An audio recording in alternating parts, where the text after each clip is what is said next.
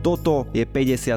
epizóda podcastu LAJF a dnešným hosťom je slovenský horolezec Jozef Krištoffy.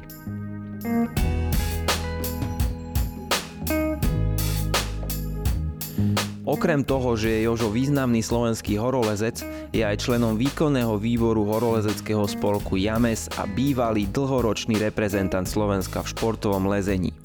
A o tom všetkom sme sa rozprávali v tomto rozhovore.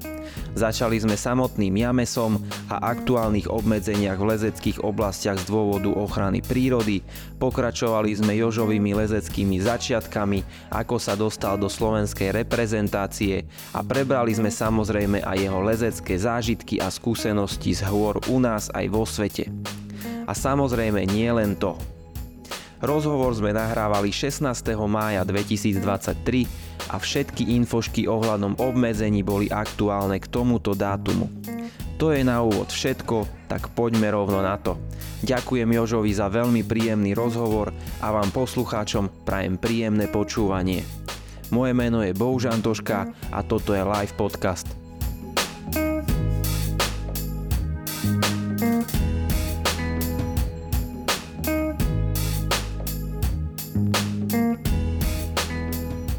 V Tatrách je s točením čoraz väčší problém. Tam im to vadí nejakým spôsobom. Celkovo v národných parkoch to lietanie obmedzujú. V zásade vieš, oficiálne na dron by si mal mať ako, keď máš väčší dron, piloťák. Áno. A druhá vec, ešte to ti nerobí povolenie, hej, na natáčanie. Vieš, tam je zase problém to, že oni nerozlišujú, keď natáča český turista, sokolie hniezda. Áno. A keď natáča profesionálny kameraman s výstupom do národnej televízie nejakú zaujímavú vec. Vieš, ja som to aj písal. Tá logika toho, máš reprezentanta. Dostáva peniaze od štátu. Uh-huh. Hej. Nie veľa síce, teraz je to lepšie, hej, čo sú chalani, hej, ale financujete nejaký verejný zdroj. Áno. Máš reprezentovať za to Slovensko. Áno. A potom robíš nejaký významný výkon niekde, hej, a má ťa prísť natočiť kameraman, ktorý dáva výstup do národnej televízie, respektíve na nejaké medzinárodné festivály. A jeho potom inšpekcia životného prostredia naháňa, že ťa natočil, aby si mohol reprezentovať štát, ktorý ťa financuje. Mhm. Nie to na hlavu. Ako nedáva to zmysel. Paťo Pauliny, vieš kto je? Asi. No. Taký dokumentarista. On tiež teraz robil dokumenty o každom národnom parku. Vysielalo sa to v RTVS a národný park Tanap ako jediný ho stopol, že nemôže natáčať. Čiže musel kúpovať zábery od iných ľudí, aby mohol dať do telky dokument o národnom parku. Vieš, ide o to, že máš aj nejaký verejnoprospešný záujem. Hej? Určite. Teda, ty potrebuješ vzdelať ľudí a ukázať im, čo tam je, aby oni pochopili, že niečo majú chrániť. Uh-huh. Hej? Uh-huh. A vyšší záujem je, aby on natočil raz to video a vzdelal 30 000 ľudí ním, hej? Mm-hmm. Lebo tých 30 000 ľudí, keď tam príde nevzdelaných, tak tam urobí väčšiu škodu, ako ten jeden dron za tú hodinu. Áno, áno. Rozumieš? Áno.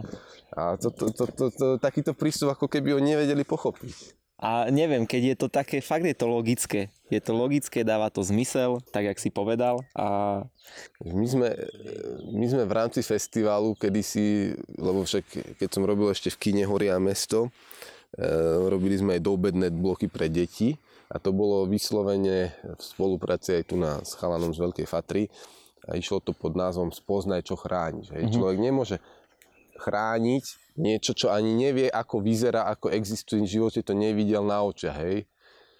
A tí ľudia, ktorí ako keby profesne robili v tej ochrane prírody, si neuvedomujú, že naozaj tých ľudí najprv musíš vzdelať, až potom môžeš od nich niečo vyžadovať, aby plnili, hej. Oni im to potom, že to je ako aj v tých lezeckých oblastiach. Lesy nemajú problém s ochranou prírody, hej, ako takou. Reálne povieme, áno, na týchto skalách do toho a toho mesiaca sú hniezda, tak uzavrime tento sektor, dajú sa tabuľky a každý to dodržuje. A jak sa James k tomu vyjadril napríklad k tým uzáverám teraz Suľov a tie oblasti? Tak tam ja som členom výkonného výboru, už teraz druhýkrát, hej, lebo však bolo valné zhromaždenie volebné teraz na jar. Takže pracujeme na tom. No a v zásade sú intenzívne rokovania na úradoch životného prostredia. No a snažíme sa tie výnimky odargumentovať a znovu v zásade vybaviť, aby boli platné. Tam došlo vlastne k tomu, že my máme povinnosť pred skončením výnimky požiadať. Ja v zásade v tej lehote sme aj požiadali a doteraz s tým nikdy nebol problém. Len naozaj teraz sa rôzne špekulantské organizácie, lebo nemôžem ich nazvať ochranárske, ale skôr špekulantské organizácie, začali do týchto konaní angažovať. Tým pádom, kým prebehne vlastne to konanie a odvolania, tak tá výnimka prepadla. Tým pádom nám nestačili ju predĺžiť, ale musíme vybavovať výnimku na novo. To je oveľa zdĺhavejší proces. No a samozrejme musíme odargumentovať aj našu činnosť, aj či má nejaký negatívny alebo nemá nejaký negatívny vplyv. A snažíme sa tie výnimky teda znovu vybaviť čo najskôr. No, nešťastné je to, že je to naozaj administratívny proces a veľa razy vykonštruovaný z nášho pohľadu a nejakými reálnymi faktami nepodloženými, hej. Takže v takomto je stave. No, druhá vec je, rokujeme aj s Tanapom o návštevnom poriadku, čo som veľmi rád, že tam tie debaty sú naozaj konštruktívne, čo sme absolvovali, či v Bratislave, ale hlavne potom na správe Národného parku, a pevne verím, že sa nám podarí na pomoc pripraviť taký návštevný poriadok, ktorý naozaj bude na jednej strane chrániť to, čo sa má chrániť a v tých obdobiach, kedy sa to má chrániť, a na druhej strane umožní realizovať tú lezeckú činnosť v čo najväčšom rozsahu, pretože to lezenie do tých Tatier historicky ako naozaj patrí a je to súčasťou tatranskej histórie. To určite. A ja som, keď som o tom prvýkrát počul, tak som bol taký, že fúha, že snáď to nebude tak, že si budú mať svoju hlavu Tanap, že nebudú chcieť nič riešiť, ale je super, že to chcú riešiť a že aj berú vás ako James, že nejaké vaše argumenty a že snáď sa to vyrieši tak, aby všetci boli spokojní. No. A že by sa ochraňovalo to, čo sa má ochraňovať, a že by sa robili aktivity, ktoré sa tam môžu a majú. Naozaj, teraz boli tie rozhovory veľmi konštruktívne, argumentačné a samozrejme v tomto momente ešte nič nie je schválené, nič nie je uzavreté, ale pevne verím, že sa tu podarí naozaj pripraviť tak, aby každá strana bola vlastne spokojná. A cieľ je to stihnúť do otvorenia turistickej sezóny?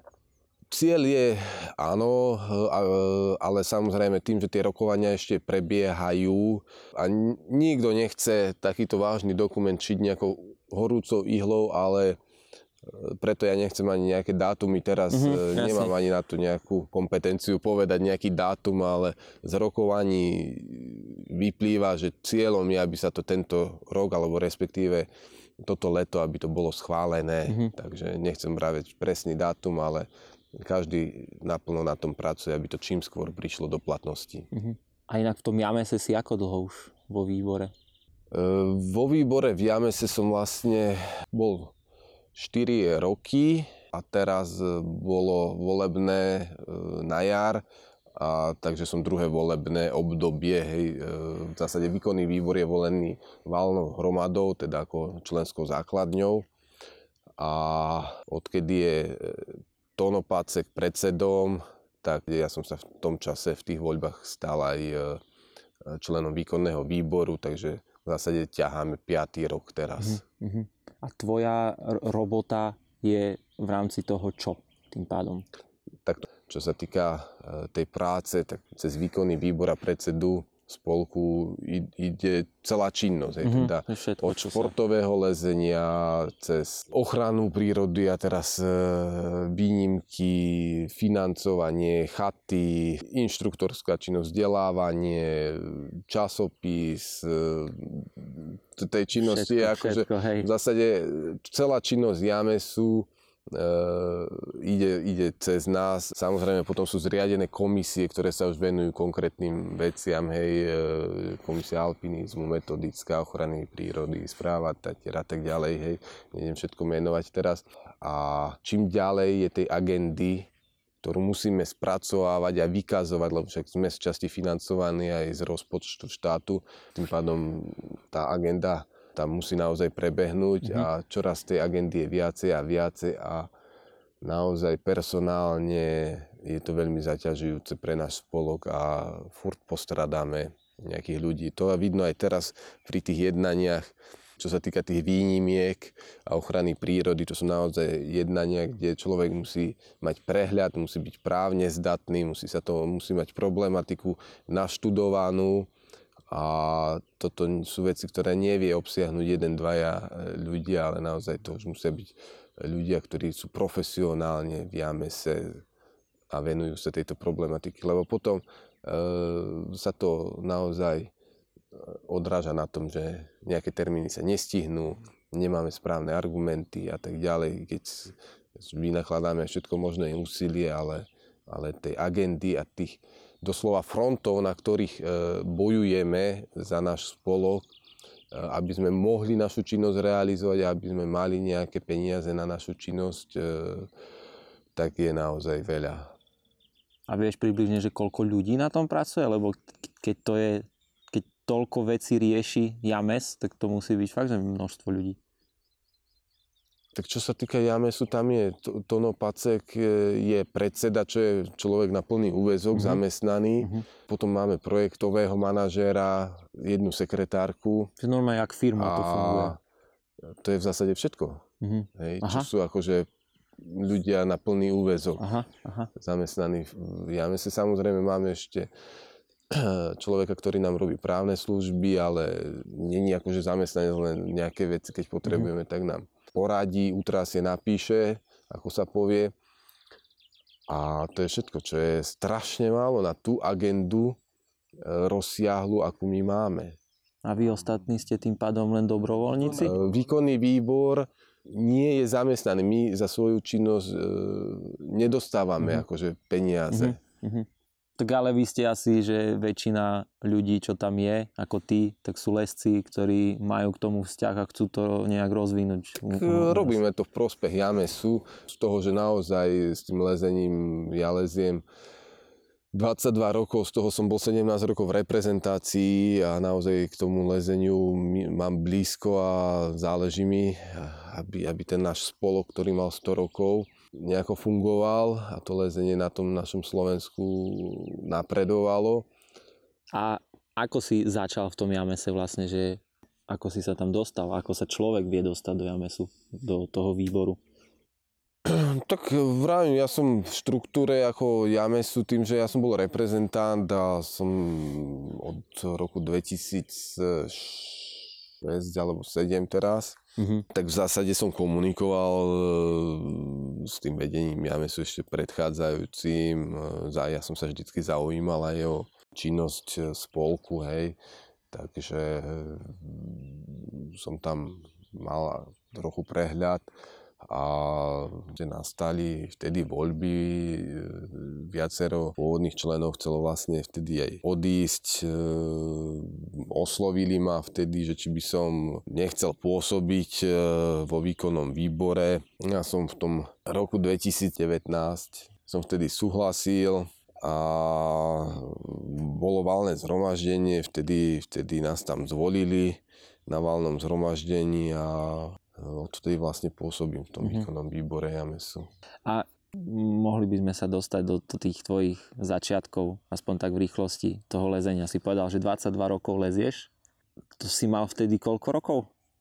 Som začal ako 13-ročný. Predtým ja som sa venoval karate, veľa som bicykľoval. Dostal som sa vlastne k turistom do KST, tu v Martine.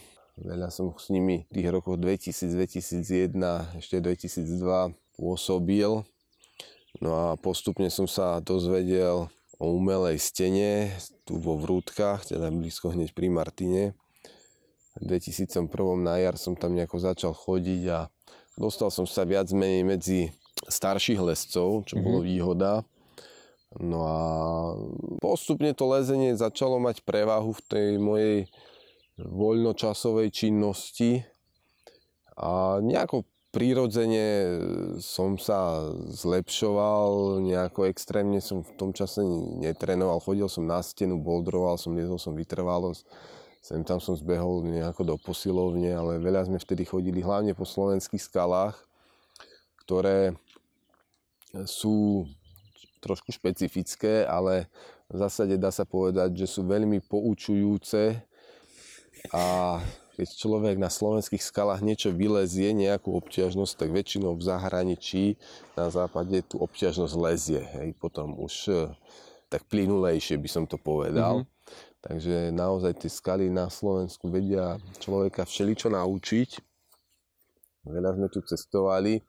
Vtedy som liezol dosť s Jožom Santusom, Vladom Solárom, s chalanmi tu z Martina. A rok za rokom som nejako zdvíhal obťažnosť, až som mal vtedy, myslím, že v roku 2005 takú lepšiu sezónu, nejaké 10 minusky som tam ešte ako junior poliezol. V tom čase to bolo ešte ako celkom zaujímavá obťažnosť, teraz sa predsa trošku zase do vyšších čísel posúva.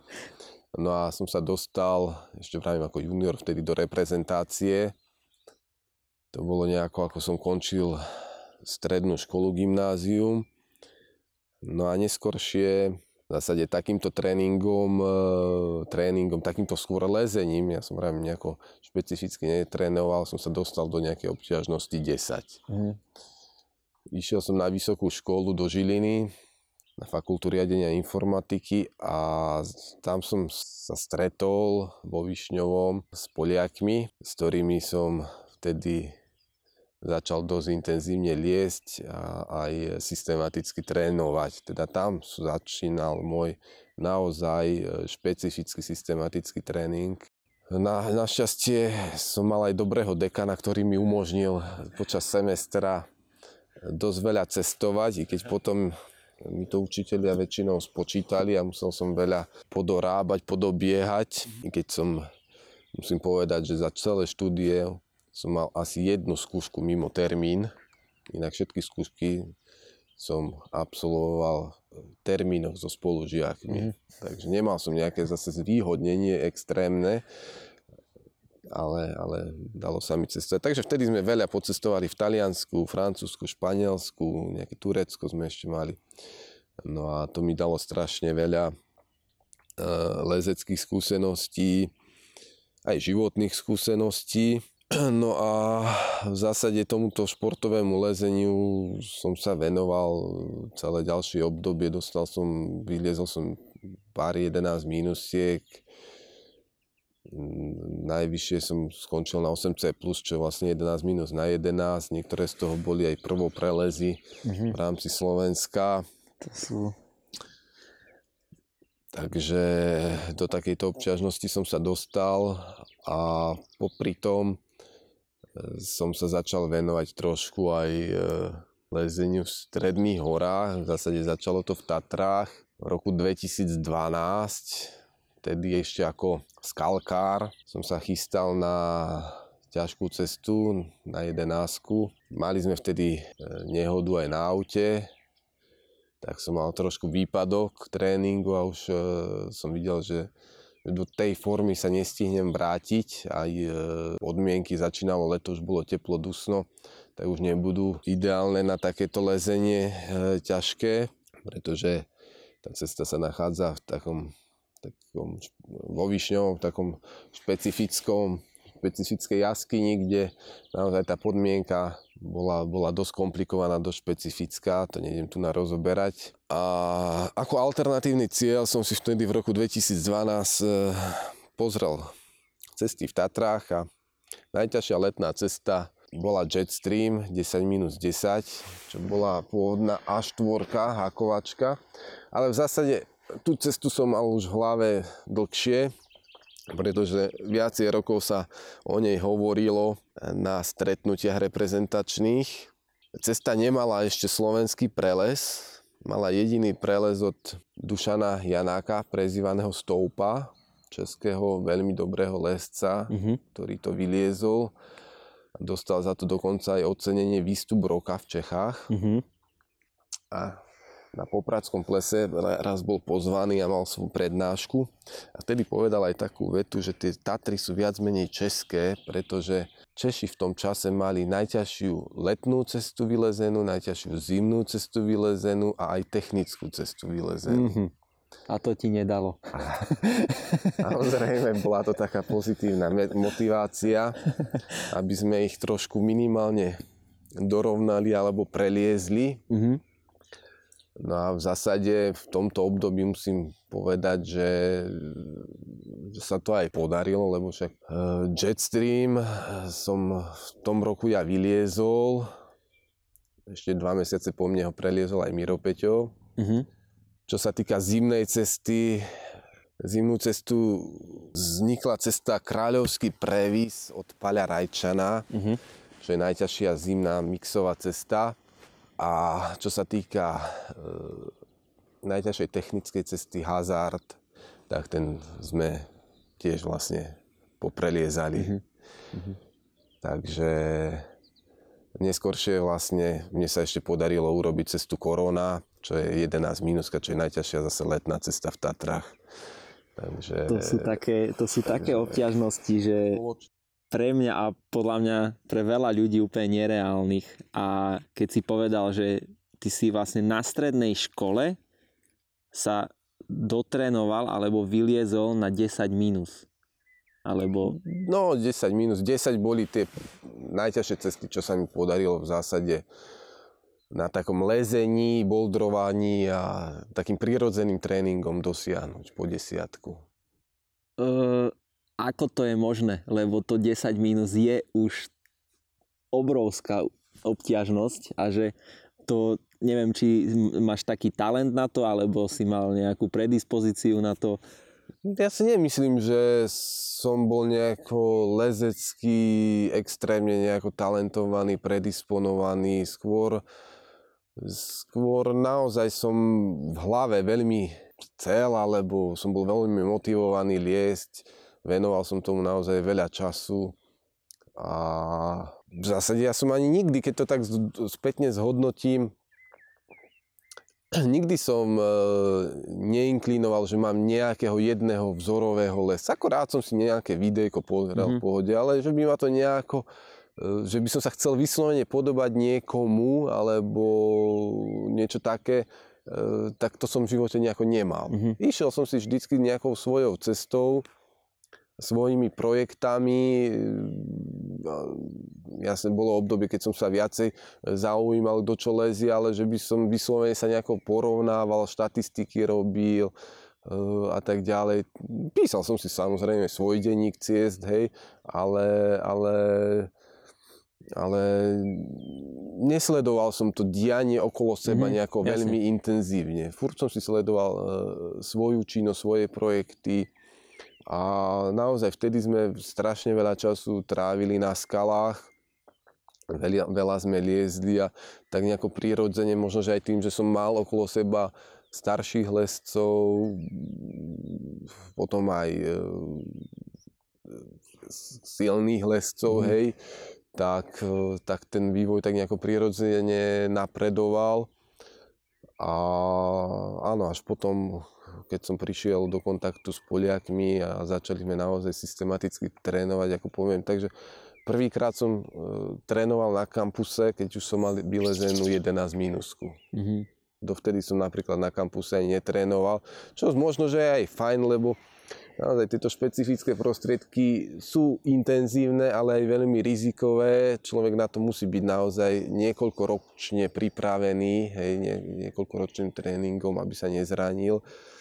A druhá vec je zase aj taká, že keď tieto prostriedky naozaj špecifického tréningu začne prískoro používať, neskôršie ho už nemá čo ďalej posúvať. Hej, lebo čo, začneme robiť kampus s 10 kilami na sebe, hej, akože... Takže aj z toho dlhodobého hľadiska vždycky sa ide od tých jednoduchších po tie špecifickejšie prostriedky tréningové. Čiže v princípe to bolo, že ty si liezol a tak si sa takýmto spôsobom v priebehu, ja neviem koľkých rokov, si sa dostal na tú 10 minus, alebo no, na tie... Začal som v 2001 a v zásade prvé 10 minusky som vyliezol v 2005, 10, 2006, sa mi zdá, ak si dobre pamätám. 4, 5, 6, 5 rokov, no. Fúha. A to mal si okolo seba niekoho v tvojom veku, komu to šlo tak? Ako... Nie, Nie. Som väčšinou fungoval so staršími ľuďmi a potom rámim som dosť fungoval s Poliakmi, ale tu boli tiež starší lesci a veľmi kvalitní, hej. A v tom čase si sa dostal aj do tej reprezentácie? V reprezentácii som bol od roku 2006. 2006. Áno. A to si ťa oni všimli, že máš takéto výsledky? A... Tak vtedy mi známy povedal, že máš celkom fajn ako junior prelezy, pošli to na James, že každú jeseň aj teraz vyzývame, hej, lescov, aby svoje výstupy vo formuláre poslali a potom to vlastne komisia alpinizmu vyhodnocuje, tam je veľa všelijakých faktorov, hej, ktoré sa hodnotia individuálne a z toho sa vlastne potom vytvorí reprezentácia. A ty ako reprezentant si mal aj nejaké povinnosti, čo sa týka reprezentácie? Či oni ti len poskytli to, že máš chodiť na preteky, chod tam do zahraničia, dáme ti... Kedysi to bolo... Aj tá podpora bola slabšia, teraz tí reprezentanti majú oveľa lepšiu podporu. Z druhej strany samozrejme, aj my teraz zase z pozície výkonného výboru čoraz viacej na to tlačíme, aby reprezentant naozaj ten spolok a náš štát reprezentoval adekvátnym spôsobom. Hej, teda naozaj sa to dostáva na vyššiu úroveň, aby teda aj prezentoval svoju činnosť, výstupy svoje, publikoval, ale aj sa správal tak, ako sa patrí na reprezentanta, samozrejme. A 17 rokov si bol v repre. Pol môjho života. Pol tvojho života. Wow. Ale hej, no neviem, či vôbec niekto tak dlho bol, by som musel pozrieť, sa popýtať u nás, že kto tak dlho pôsobil u nás v reprezentácii. A potom, keď si začal trénovať, ako vyzeral? Ty máš aj doteraz trénera? Konzultujem veci s Petrom Slívkom stále. V zásade samozrejme ten tréning, teraz mám 36 rokov. Už nemôže vyzerať tak ako kedysi, keď som bol študent. Hej, že som mohol dvojfázovo trénovať ráno 3 hodiny, večer 3 hodiny, pomedzi to som nejaké študijné materiály na vysokej si počítal, hej, na intráku. Samozrejme, teraz je tých povinností oveľa viacej. Zase venujem sa aj inému typu lezenia. Viacej v horách, kde ten tréning je zase trošku iný. Takže samozrejme, musím sa niečím živiť, mám 2 deti, takže toho času je jasne menej. Takže snažím sa trénovať, koľko sa dá a popri tom sa skôr venujem nejakým projektom konkrétnym, ktoré chcem preliesť a to lezenie okolo toho je skôr také ako príprava na tieto projekty. Hej. Takže aj teraz vlastne, áno, v zime sme boli v Patagónii, teda venujem sa skôr takému horskému lezeniu, kde človek nedokáže nejako vyladiť formu, hej, musí mať naozaj tú všeobecnú trénovanosť vysokú a vysokú univerzalitu, hej, aby naozaj znášal aj zimu, dlhé nástupy, rôzne typy lezenia, s rúbsakom liezť, naobliekaný liezť, jednu dĺžku lezieme v lezečka, ďalšia dĺžka je nejaký ľadový komín, hej, takže treba prehodiť si na mačky a na cepiny, takže iná dĺžka zase je technická. Takže aj štýly lezenia, raz je to špára, raz je to platňa, raz je to rozbité, raz je to zle odistené. A naozaj tam treba mať veľa skúseností a hlavne Patagónia známa aj počasím, teda tam aj takticky, strategicky treba naozaj dávať pozor na všetko. Chodím tam z Patagónii, som bol 3 razy s Ondrom Huserkom. Ondro je naozaj veľmi skúsený, čo sa týka hôr. dobre sami s ním lezie. Keď podarili sa nám tam aj fajn veci, fajn prelezy. Posledne nám nevyšlo počasie, naozaj to počasie bolo také, že sa po tie hlavné masívy ani nedalo dostať. No a ale späť k téme. V tomto období teraz, samozrejme už tie tréningové objemy by som asi ani nezvládal, také ako som mal, ale z druhej strany, z toho, čo som v tých rokoch natrénoval, stále ťažím.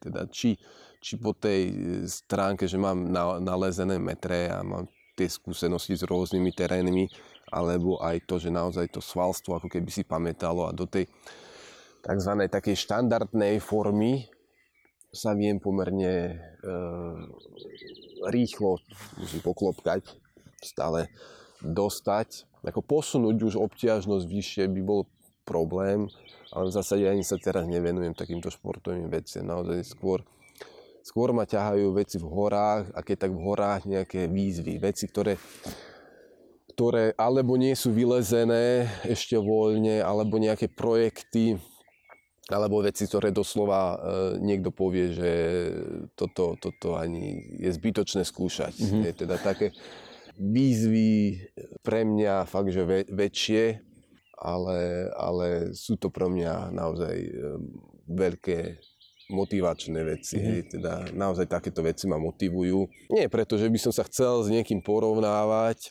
ale skôr preto, aby som naozaj ešte zúročil tie roky lezenia a aj naozaj prispel do toho portfólia slovenských prelezov, ale hlavne kvôli nejakej svojej vlastnej sebarealizácii. No, jasne. Robím to už, nezodpovedám sa momentálne v lezení nikomu, nikto ma nefinancuje, robím to vo svojom čase a sú to také veci, ktoré ešte ja chcem stihnúť, alebo bol by som rád, aby som tieto veci ešte stihol preliesť, pokiaľ ako tak vládzem, lebo však roky nám pribúdajú každému. Ťahá na 40-ku, tých povinností je veľa, takže som rád, ak by som ešte tieto skúsenosti dokázal zúročiť v týchto mojich výzvach. A hlavne ťa to baví a je to úplne hobby. To lezenie, vravím, je mojou súčasťou 22 rokov, čo je 2/3 života môjho, keď to tak zrátam. Akurát teraz je to myslím, prvú tretinu si nepamätáš. Prvú tretinu si nepamätám až tak. A naozaj to lezenie bolo so mnou v rôznych situáciách v živote. A je to taký môj iný svet. Mm-hmm. A človek môže v tom živote veľa vecí skúsiť, robiť a tak ďalej. Ale ten život je pomerne krátky a to obdobie výkonnostné v tom živote je pomerne krátke na to, aby človek skúšal veľa vecí. Mm-hmm. Alebo skúša a robí všetko možné. No však aj ja rád, aj si zalížujem, aj zabicyklujem a tak ďalej. Ale maximálne jednu vec dokáže robiť fakt, že tak naplno, že v tom dokáže urobiť nejaký zaujímavý, či už pre seba, alebo pre okolie zaujímavý výsledok. Mm-hmm.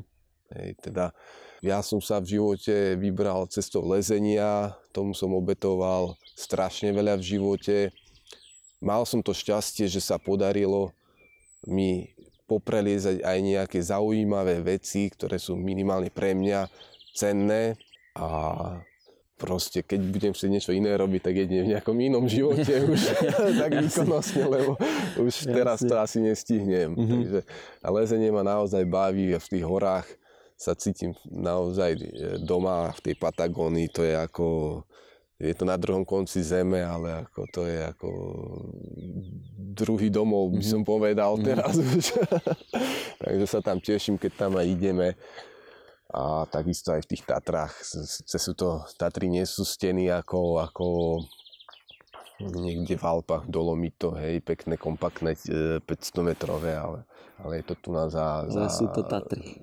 Za domom, hej, je to naše, sú tam naše prelezy, naša história a rád sa tam vraciam. Uh-huh, uh-huh. To je, akože krásne si to zhrnul. Možno k tomu tréningu ešte trošku, že pamätáš si, že ako si trénoval vtedy, aby si sa zlepšil, lebo zlepšiť sa z 10 minus na 10 plus je asi už dlhá cesta a veľa treba investovať do toho, lebo je to už...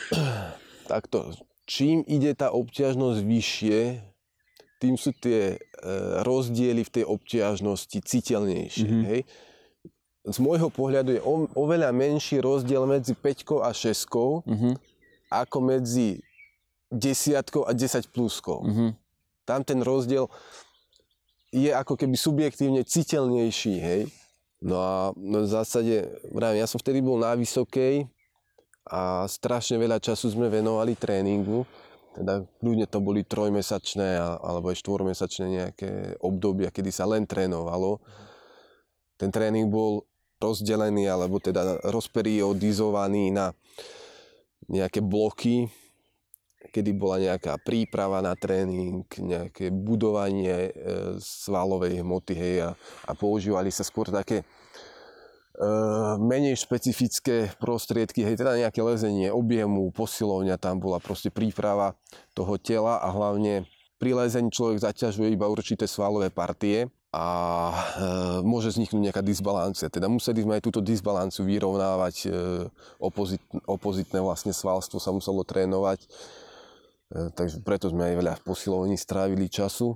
No a potom zase čím viac sa išlo k tomu vrcholu tej sezóny, tak sa začali používať špecifickejšie prostriedky. Hej, teda viac to išlo do nejakej vnútrosvalovej koordinácie, nervovosvalovej koordinácie, maximálnej sily, viac sa liezlo anaerobnej vytrvalosti, ten objem možno, že trošku ustúpil, hej, a používali sa také špecifickejšie tréningové prostriedky, väčšinou na stene, hej, až po ten kampus, ako sme spomínali, a rôzne systémové steny a tak ďalej, hej.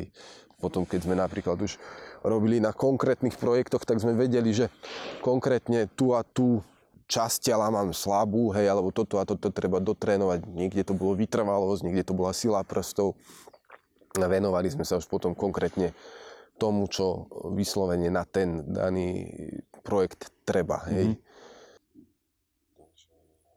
A je to viac, alebo do akej obťažnosti to je o technike a potom kde ti treba už tú silu, lebo neviem, či tú 10 minúsku, čo si liezol už počas, alebo na konci strednej školy, že či si bol tak silný, alebo si mal tú techniku. Tak ono je to tak, že každá cesta je iná, hej. Vieš nájsť 10 minúsku kolmu a vieš nájsť 10 minúsku v totálnom previse, hej. Samozrejme v tej kolmej treba inú silu, v tom totálnom previse zabrajú úplne iné svaly, hej. Ale v zásade, keď je človek začínajúci lezec, tak dokonca by som to tak povedal, že keď niekto začína a je slabý, je to pre neho výhoda, ako keď je silný. Lebo je odkázaný viac na to učiť sa technicky správne liesť a šetriť tou silou, hej. Teda doslova je to výhoda, keď človek začína liesť, že je slabší a je nútený technicky dobre riešiť situácie.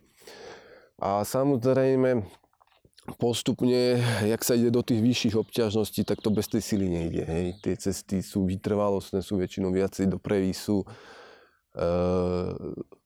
Čo zase, netvrdím, že v previse netreba techniku, hej. Akože napríklad takých 20-30 stupňových previsoch tá technika je veľmi zložitá, hej, lebo celým telom vlastne človek musí liesť, dokonca rajbas, no človek postaví nohu, má urobiť drep, niečoho sa pridržať a teraz je to technické, hej, v zásade. A keď zoberiem nejaký 15 stupňový previs, kde všelijaké spodiaky, bočaky, kríže, kozy, petičky, to je tiež zložitá technika, ktorú človek musí vedieť, hej. Iné, keď je to už nejaká zhybovačka stropom, hej, to je zase niečo iné, ale musí vedieť koordinované dynamické kroky a tak ďalej, hej, výbušná sila. To je naozaj, že rozsiahla problematika celý tréning, ale v zásade, čím ide človek do vyššej obťažnosti, tak tým musí jasne silou viacej trénovať. A druhá vec, celý tréning by mal byť založený na nejakej pyramíde, hej. Teda keď chcem ísť na vyššiu obťažnosť, mal by som mať zvládnutú tú nižšiu. Mm-hmm. Teda ja neviem, keď chcem sa z 10 minus posunúť na 10, tak najprv by som mal tých 10 minusiek vyliezť, ja neviem, 15, hej. aby som mal tú bázu a potom už prirodzene ma to posúva vyššie, hej, plus nejaký tréning. Zase, nie že vylezem jednu desiatku a idem skúšať 11 minút, hej. Treba tých desiatok zopár vyliesť, aby človek jednak aj nabral skúsenosti s tou obťažnosťou a rôznymi typmi lezenia v tej obťažnosti, zosilnil, ale zároveň aj psychicky sa cíti komfortnejšie v danej obťažnosti. Není taký zostresovaný, keď vidí nápis 10, ale vie, že to je obťažnosť, ktorú by som mal, nevravím, že z on-site-u liez, hej, ale mal by som sa v nej vedieť nejako hýbať, hej. Teda, že prídem, poskúšam, vidím tie chyty, vidím tie kroky, viem tú skalu, keď sa na ňu pozriem, tak ju viem načítať, hej, doslova. Lebo to lezenie aj tak veľa razy funguje, že proste som v nejakom lepšom chyte, pozriem na tú pasáž pred seba a ja ju potrebujem vedieť načítať, predstaviť si, ako ju idem liesť. Lebo pokiaľ ja si neviem predstaviť krok v hlave, tak ja ho nemôžem vykonať. Hej? Keď ja sa pozriem na chyt, ktorý si v hlave poviem, že ho neviem podržať, tak nemôžem cez deň si predstaviť, že idem robiť kroky. Hej? V prvom rade človek si musí v hlave uvedomiť, že áno, toto idem vyliezť. Hej. To je v zásade aj založené lezenie všetkých ťažkých ciest, projektov, ktoré sme RP alebo PP teda liezli, je v zásade na nástupe si povedať, že idem cestu vyliesť. Nie, že idem ju vyskúšať, idem ju vyliesť. Okay. Mindset. Takže pokiaľ toto človek nemá v hlave upratané, tak tam môže chodiť a nacvičovať, hej, ale on musí uveriť v seba, že má na to, hej, to preliesť.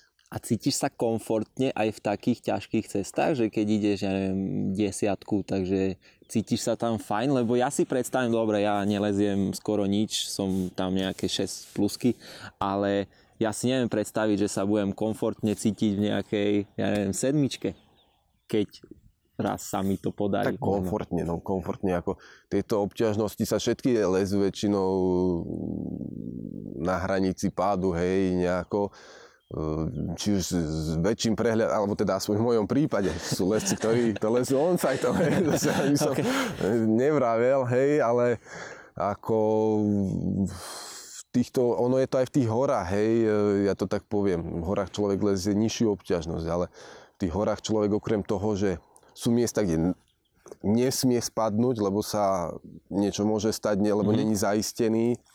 To znamená, že sa cítim komfortne, že proste vidím, že je aj nejaký ťažší krok, nejaká ťažšia pasáž, ale viem ju preliesť relatívne s istotou, hej. Okay. Vidím, že táto pasáž má, ja neviem, 3-4 metre, potom je lepší chyt. Viem ju pomerne koordinovane s istotou preliesť.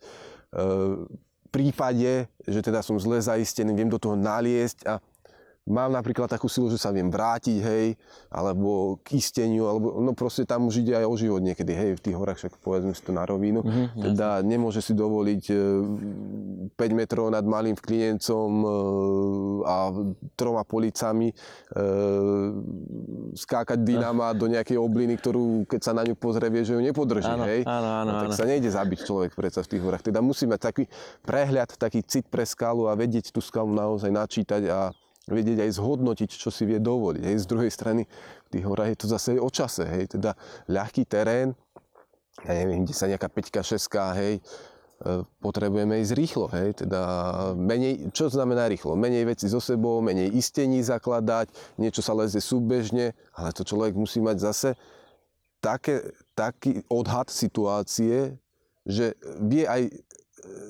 vie si to dovoliť, vie, že to ide, a má situáciu pod kontrolou. Vie si dávať pozor na lokre, vie si dávať pozor na ťažké pasáže,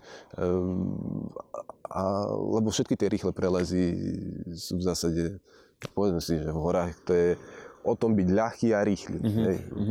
A byť ľahký a rýchly znamená menej sa istiť. Ale to všetko sa naučíš len vďaka tomu, že máš odlezené, že máš nalezené objemy a veľa a tú skúsenosť. Samozrejme, to bez tých objemov, bez tých metrov to nejde a teraz aj s odstupom času to vidím, že Hlavne pre tých začínajúcich lescov je strata času vysedávať v nejakých projektoch celú sezónu, jednom, dvoch. Hej. Ako ono je dobré niekde si tú svoju obťažnosť urobiť, hej. Mm-hmm.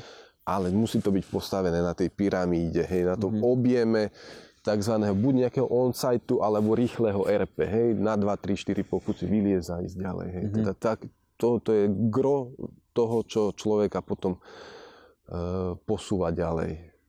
Tá kvantita. Dáva to zmysel, no. A to asi vo všetkých športoch, tak aj v behaní treba mať nabehané. No, to sa vraví tzv. 10 000 hodín odtrénovaných. Ťa zaručenie niekde posunie. Tak presne. Vo svojom čase, keď sme fakt, že veľa trénovali, tak vlastne my sme trénovali dvojfázovo, ráno, večer a týždenne mi to robilo nejakých 20 až 24 hodín silového tréningu. Týždenne. To dosť. To boli vtedy veľké objemy, čo sme robili. To je dosť, no. Mimo to boli nejaké behy, stretching a tak ďalej, čo boli ako samostatné nejaké také doplnkové tréningové jednotky, ale tých silových bolo 5 až 6 do týždňa. 5 dní alebo 6 dní do týždňa sa trénovalo a dvojfázovo. Teda boli týždne, kedy bolo napríklad 9 tréningov. Fú. Keď je človek mladý, tak vie. A cítiš, že si starší, že už to nejde tak?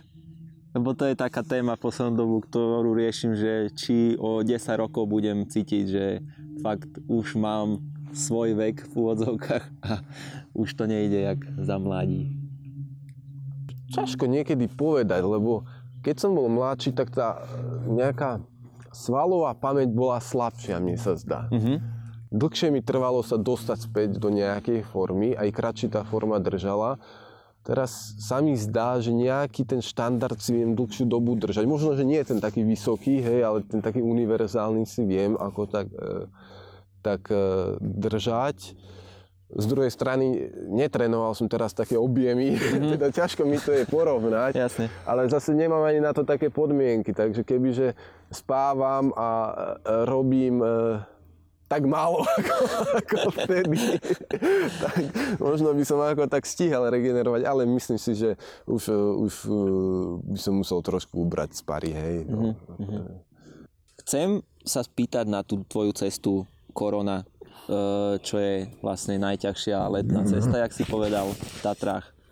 A to je len nejaká pasáž, lebo tam išla nejaká cesta, čo si dobre pamätám, a že ty si to nejak inak dal a tam je ten úsek najťažší. Takto. Koronu, líniu som si vlastne vyhliadol už v roku 2012, keď som vyliezol Jetstream na Jastrabej veže v Tatrách, tak som pozeral po tej línii napravo. Uh-huh. Prešli potom nejaké zo 4 roky, keď som sa vlastne v 2016 odhodlal, že poďme to tam pozrieť, takže sme to najprv vyliezli technicky od spodu. Následne som tam trošku to musel doistiť, takže sú tam na 40 metroch 4 borháky. Zbytok je po svojom istení a má to 3 dĺžky. Vlastne začína sa, ako je pochylého platňa, vedľa toho hneď vlastne začína Jetstream a toto začína a ide medzi týmito dvoma cestami. Mm-hmm. Prvá dĺžka je, myslím, že za 8 mínus, teda pár metrov je možno, že spoločných a pochylého platňa ide doprava, cez taký pilier ako keby, hej, alebo také prevyšeky a pilier. A toto ide takým stenovým lezením, takou 8 mínuskou na prvý štand. No a následne ide samostatná dĺžka za 11 mínus, tam až 45 metrov a potom vlastne vrch sa znovu spája pochyláč, štvrtá dĺžka z Jetstreamu a Korona sa spájajú a nejakým peťkovým dolezom sa lezie hore. Takže v zásade áno, je to cesta, ktorá je kľúčová vlastne v jednej dĺžke. Je to jedna dĺžka ťažkého lezenia. Jetstream vedľa to bola tiež vlastne jedna dĺžka za 10 minút, potom tam bola ešte jedna deviatka, teda taký boulder parkrokový. No a toto bol inak aj dôvod, prečo sme sa neskôršie vybrali do Mlynárika, do Bielovodskej doliny, kde je jedna z najväčších stien, takých najexponovanejších tatranských, lebo v zásade v takom mojom osobnom portfóliu prelezov mi chýbala nejaká tatranská veľká stena s viacerými dĺžkami vyššej obťažnosti. Hej? Ako jasné, čo sme vyliezli potom diretku na Mlynarika voľne, aj s tou hornou dĺžkou za 10 minus. Ja som tam potom ešte samostatne vyliezol ten kút nad bivákom, takzvaný zvon, ktorý som ešte na jeseň samostatne preliezol a vznikla druhá 10 minuska v tej stene. Ale je tam aj viacero 9-kových a 8-kových dĺžok. Niektoré sme dokonca vtedy pospájali, lebo som chcel preliesť tie dĺžky od police po policu, tak aby mi fakt nebol žiaden štand vysiaci, takže sme tam ešte pospájali a tým pádom tri dĺžky, ako keby trikrát sme spojili dve dĺžky, hej, v troch miestach sa mi zdá.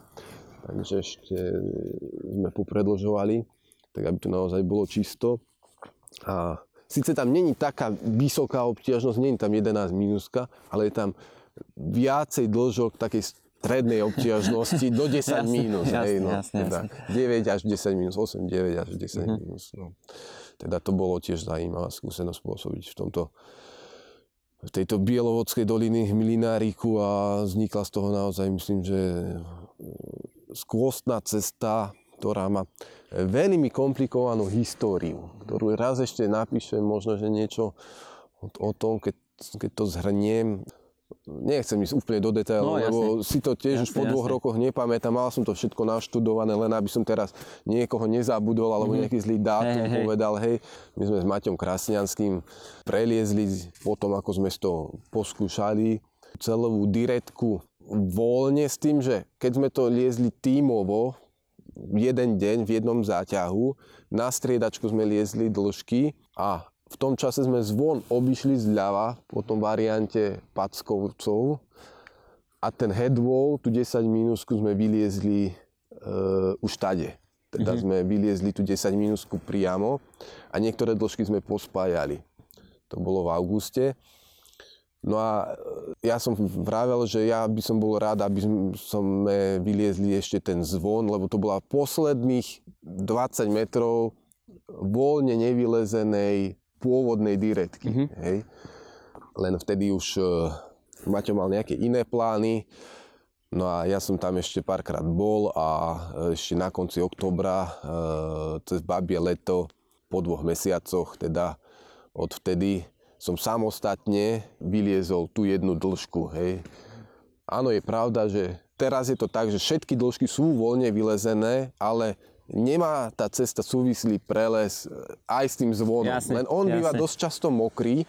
Ja musím povedať, že ja som ho skúšal aj mokrý, šelijaký, hej, však brám, to bolo 2 mesiace alebo 2,5 mesiaca od prelezu cesty, no skoro 3. Takže nebolo to za chvíľu. Bolo fakt, že super babie leto, bolo to suché, ale je to naozaj kus perfektného lezenia. Musím povedať, že ten zvon som najprv vyliezol od spodu technicky, nezlanil som do toho zvonu, teda je vylezený zo spodu technicky, nie je tam dodané žiadne istenie, tam nie je žiaden nít navyše, je to vylezené len po vlastnom istení, po skobách a v klinencoch. A je to veľmi špecifické lezenie v previsnutom kúte. Nikde inde som také nezažil, takže mi aj ťažko povedať obťažnosť. Ja som ju tak navrhol, samozrejme, však boli nejakí chalani, ktorí sa na to chystali, aj zo Slovenska, aj z Poľska. Takže čakám na nejaký preles, že zhodnotia, povedia, doladíme. A samozrejme, keď príde nejaký borec, to vylezie, ako lezenie má vývoj, hej, teda. Ono aj pri tých prvovýstupoch každý sa snaží urobiť to najlepšie, čo v daný moment vie, teda najčistejšie. Hej, teda aj tá cesta má v zásade, lebo aj ja samozrejme, keď sme niekde na expedíciách, urobíme cestu, dajme tomu od spodu, niektoré pasáže sú technické, hej, lebo však nedajú sa on-site-om prebiť, musí sa liesť technicky, hej, s rebríkmi a tak ďalej. Potom sa snažíme napríklad preliesť jednotlivé dĺžky voľne, hej, čo vlastne už povie, že tá cesta je voľne vyleziteľná, hej. Mm-hmm. Už len keď sa skrokuje niečo, tak už je to postup oproti technickému lezeniu, lebo vieme, že tie kroky sú reálne. Mm-hmm. Keď človek vyleze jednotlivé dĺžky, tak už vie, že cesta je vyleziteľná. A zase príde niekto a vylezí to v jednom záťahu. Zase lepší štýl. A za 10 rokov niekto príde a vylezie to onsite-om. Tak si to zapíše, len vždycky je najdôležitejšie v tomto všetkom podať kompletnú a korektnú informáciu. Teda naozaj napísať, ako to bolo vylezené, akým štýlom, aký to malo priebeh, hej? A to, že po mne niekto príde za 10 rokov, alebo za 5 rokov, alebo že koronu niekto vyonsajtuje, alebo že toto vyleze v jeden záťah, to len progres vo vývoji tej cesty, hej? Sa to niekde zase do sprievodcov, áno, prvý súvislý prelez urobil ten a ten, sa to uvedie, hej. Teda aj my sme sa, či na expedícia, hej, v Kočame sme takisto vyliezli 10, 750 metrový prvovýstup, kde bola jedna dĺžka 10, hej. Len my sme tie dĺžky, všetkých 20 dĺžek sme popreliezali RP. Len neboli one push style, hej, neboli v jednom záťahu. Ale o 5 rokov prišiel silný borec do zahraničia a neviem, či za 1 alebo za 2 dní to vyliezol. On leze, čo leze 9A, hej. Ale pre nás je to veľká vôbec česť, že niekto taký prišiel, venoval sa tej ceste, vyliezol ju a prípadne potvrdil alebo upravil nám klasifikáciu, hej. Takisto prišli Švajčiari do Kirgizska, kde sme urobili 9 plusku v pomaly 5000 metrov, hej. Kopec mal 5200. Mm-hmm. Borci prišli, len my sme vtedy mali výhodu. My tým, že sme robili prvovýstup, sme tam boli dlho a dobre sme boli aklimatizovaní. Mm-hmm. Oni tam prišli, že idú vyliesť a skončili na zlé aklimatizácie, lebo akože liesť zase 9 plus v 5000 to není akože vybehnem hore na Ibalgíne a zbehnem dole. Hej, tam my sme tedy s Ondrom Huserkom sme v 4800 metrov, čo je výška Mont Blancu, na Portaleggi spali 7 noci, minus 10, minus 12 akože v kuse, hej? V kuse sme boli, 8 dní sme boli v kuse v stene, bez toho, aby sme zišli dole zo steny a to v noci ako mrzlo, akože a riadne, hej, ráno sme iba oškrabovali stále námrazu z tropika znútra, to bolo ako, tam sme tak vymrzli, že ako masaker. Ja všude, čo sme pozažívali. To ste mali zásoby na 7 dní?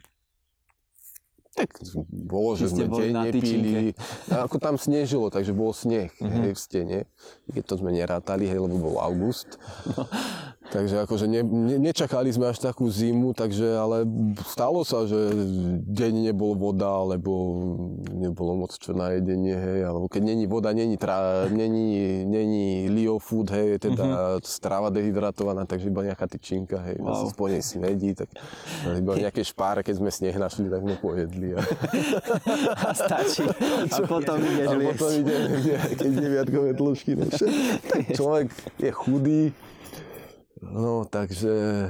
Ja by som si vedel predstaviť vás dvoch v jednom rozhovore a takto pokecať o týchto zážitkoch presne. Boli zaujímavé veci, čo sme spolu pozažívali. Pekne. Či v Kirgizsku, či v Patagónii, no. Tá korona, ako funguje, keď ideš robiť vlastnú cestu? Že ty si vravel, že sú tam 4 borháky, že to si potom, aký je ten priebeh? Tak v zásade v prvom rade si treba uvedomiť, či človek ide robiť novú cestu, alebo ide liesť nejakú cestu, ktorá napríklad technická cesta existujúca, chce ju voľne preliesť. Mm-hmm.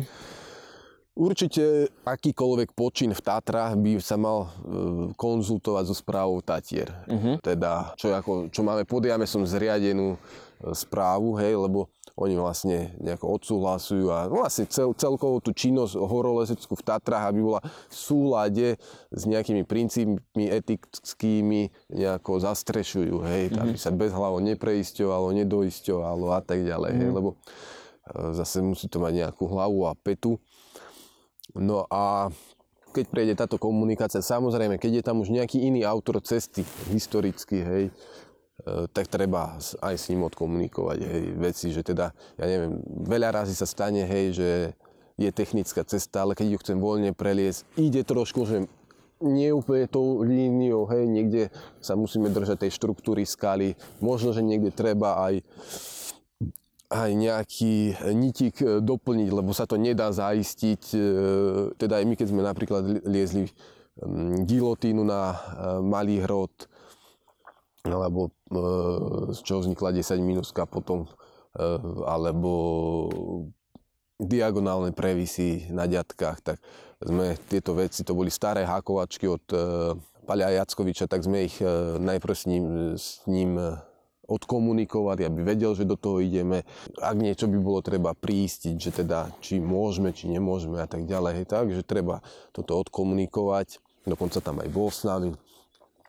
No a keď ide človek prvovýstup, tak samozrejme v Tatrách, v horách robíme prvovýstupy, nie prvozlanenia. Teda prvovýstup má začínať od spodu. Teda samozrejme dĺžky, ktoré sa dajú rovno liesť, sa lezú. Fakt také ťažké dĺžky, hej, ktoré sa nedajú z on-site liesť. Tak som liezol technicky, hej, teda s rebríchmi a tak ďalej, hej. Technicky vieme, ako je lezenie, hej, teda za postup je za použitia rôznych skôb, kliencov a tak ďalej a voľné lezenie je len lezenie po štruktúre a vtedy tie technické veci sú len na zachytenie pádu, hej, teda pre vysvetlenie.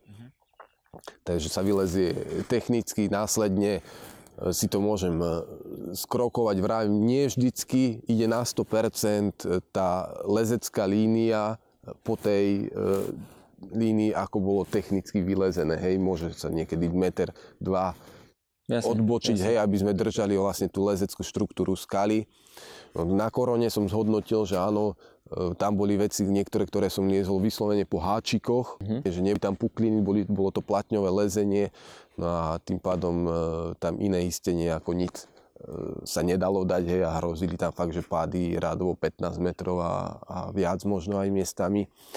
Takže to neboli odsadnutia, takže som tak usúdil, že áno, 4 nity som tam vtedy dal fixné, alebo teda borháky a zbytok cesty sa liezlo, alebo tam boli nejaké vklience, frendy, nejaká skoba a také. A to tam ostalo, alebo to si človek musí priniesť? Svoje istenia som si vybral, pretože no frendy tam nechávať nebudem, no, ja. V klience, aj keby som nechal, oni odhrdzavejú a práve, že obsadia to miesto, je problém ich vybrať, hej, takže tamto lánko väčšinou zvykne odhrdzavieť, takže v klience sa nenechávajú. Skobu nejakú jednu som tam myslím, že nechal aj kvôli tomu v doleze, aby smer bol jasný, hej, vytýčený, ale skoby tiež v zásade po nejakom čase buď treba doklepnúť, hej, alebo vymeniť, lebo oni to je tiež železo, takže to môže odhrdzávieť časom, ale nejaká skoba jedna alebo dve tam ostali, hej, ale v zásade toto istenie zvykneme potom si zobrať, hej, vybrať odtiaľ preč. Ale aj v diagonálnych previsoch. Ešte tie skoby niekedy nechávame, hej. Aspoň, alebo v takých, že kľúčových miestach, že, lebo skoba sa aj ťažko zabíja, ťažko sa s ňou, tak väčšinou už keď necháme skobu, tak naozaj preto, že je to v nejakom kľúčovom mieste, ktoré sa dá síce zaistiť skobou, hej, ale ťažko sa tá skoba tam z lezeckej polohy zabíja. Ani to není dobré pre tú skalu, lebo keď by ju tam mal každý zabiť, vybiť, tak o chvíľu sa tá skala tam poškodí.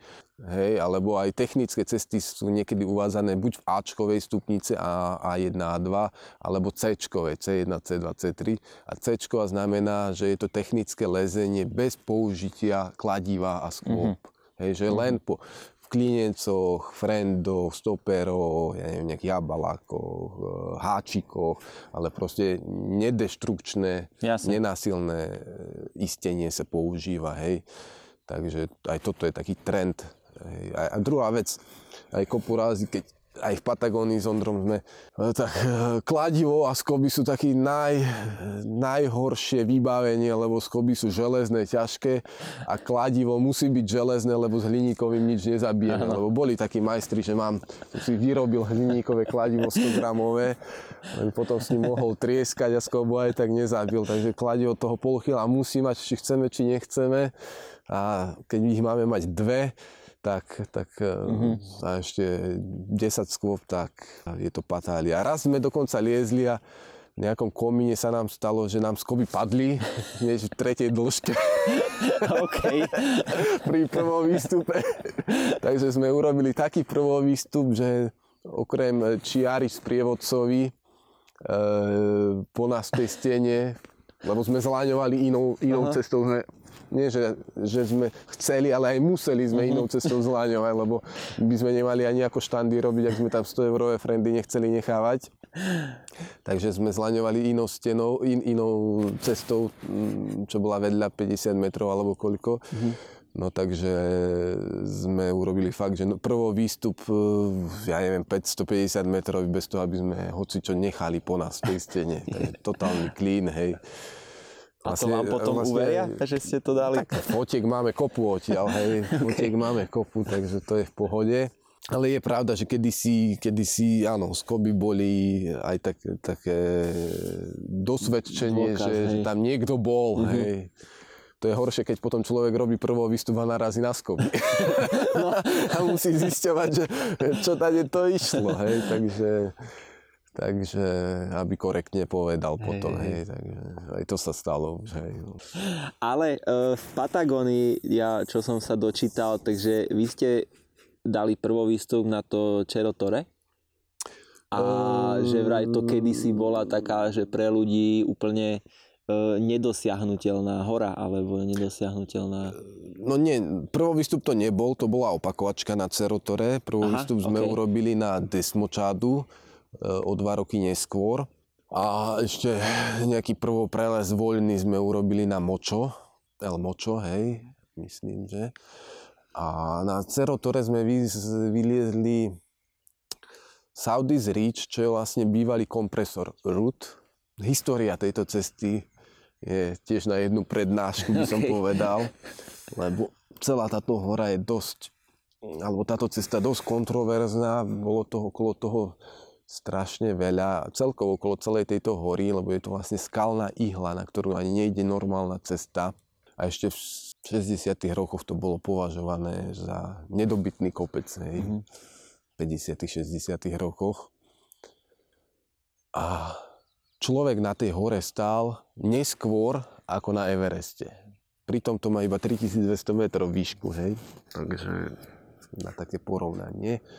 Len tu sa bavíme o inej obťažnosti, o tej technickej obťažnosti lezenia v kolmej stene. No a tá história toho kompresoru, alebo celkovo tej hory, lebo tej hory a kompresoru, to je také spojené, späté, je taká, že v zásade César Maestri bol v tejto lokalite na expedícii koncom 50. rokov a šéf expedície zakázal lezenie na túto horu, že je veľmi nebezpečná. Vrátil sa tam v 59. a liezli zo západnej strany, myslím, že to je západná, s Tonym Egerom.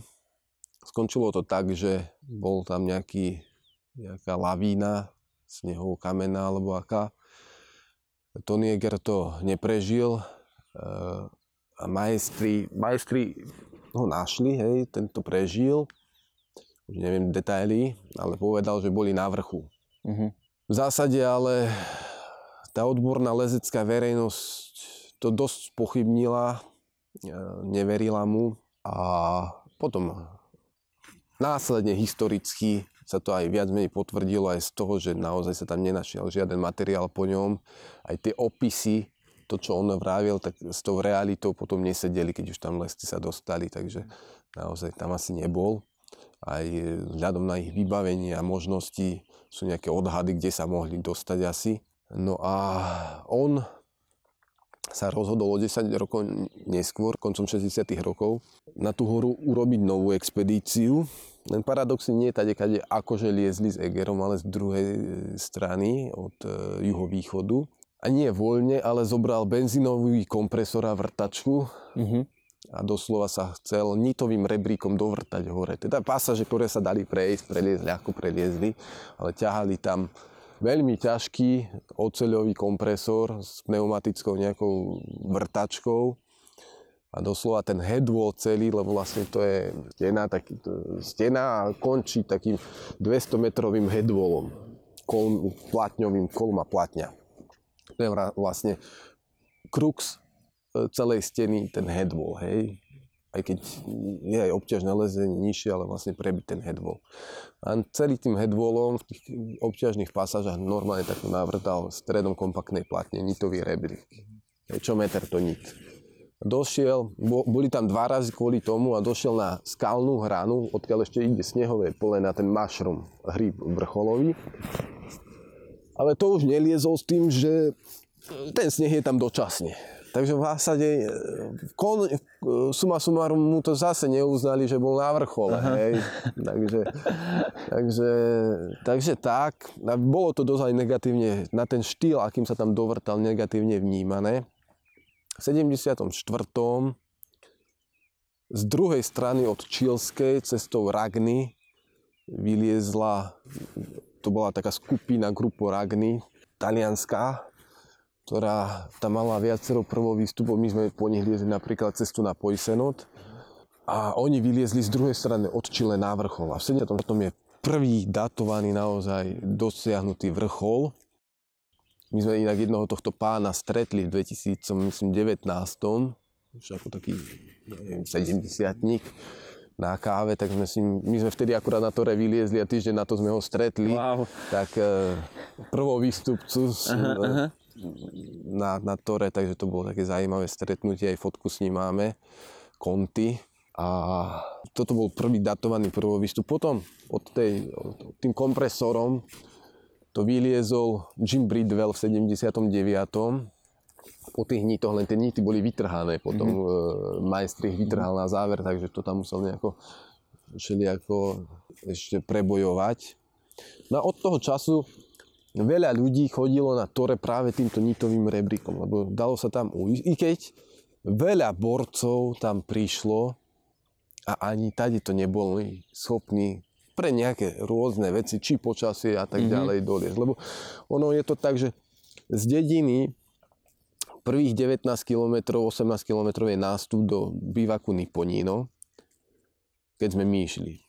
Potom sa 8 hodín, alebo koľko ide do Call Patient, kde je už 400 metrov lezenia rôzneho mixového do toho sedla. Niečo sme liezli súbežne, niečo sme sa istili, niečo bolo po skale, niečo po cepínoch. Do Call Patient a to je už, tam už sa dostať, hej, treba. A potom 2 dní sme liezli stenu, 800 metrov. A ďalšie, to bolo vlastne 4 dní sme boli na nohách. Potom sme celú noc od 5. po obedia do 5 rána zlaňovali do sedla Call Patient. Tam sme prespali 2 hodiny, aby sme sa vôbec ako tak skoncentrovali. Ďalej sme tých 400 metrov zlaňovali a zastúpili sme 5. deň až do dediny. To bolo 13 hodín ešte celý zostup z Call Patient dole do dediny. Okay. My už sme na záver, to bolo tak, že už zatváral som oči počas chôdze, hej. Takže tam sme sa celkom taký rozbití sme došli. No a to som chcel ale dopovedať, že roky sa to teda takto liezlo. Až v 2009 prišiel David Lama a chcel to vyliezť voľne, tento kompresor. Samozrejme, okolo Davida bola aj veľká show, Red Bull a podobne, hej. Vrtuľníky, kameramani. Strávil tam 3 alebo 4 sezóny, roky, hej. Ale pomedzi to prišli dvaja Američania, ktorí vytlkli tieto nity. A druhá vec, čo musím povedať, že Dávid to chcel vyliezť, ale samozrejme, ako som už aj dneska spomínal, keď je niečo v monolite nabité, tak nie vždy je to leziteľné. Hej. Takže on vlastne vyliezol cestu, ktorá kopíruje z časti kompresor root, ale ide po stranách, hej. Raz zľava, raz zprava a celý headwall napríklad sa oblieza asi 20 metrov zprava. Od toho štandu sa celé to oblieza 20 metrov zprava a na záver sa znovu spájajú, hej. Tam v zásade jeden štand z toho, čo David vyliezol, je tak, že som na štande a takto 20 metrov vidím kompresor, ktorý je tam stále zavesený, ako memento tej doby, hej.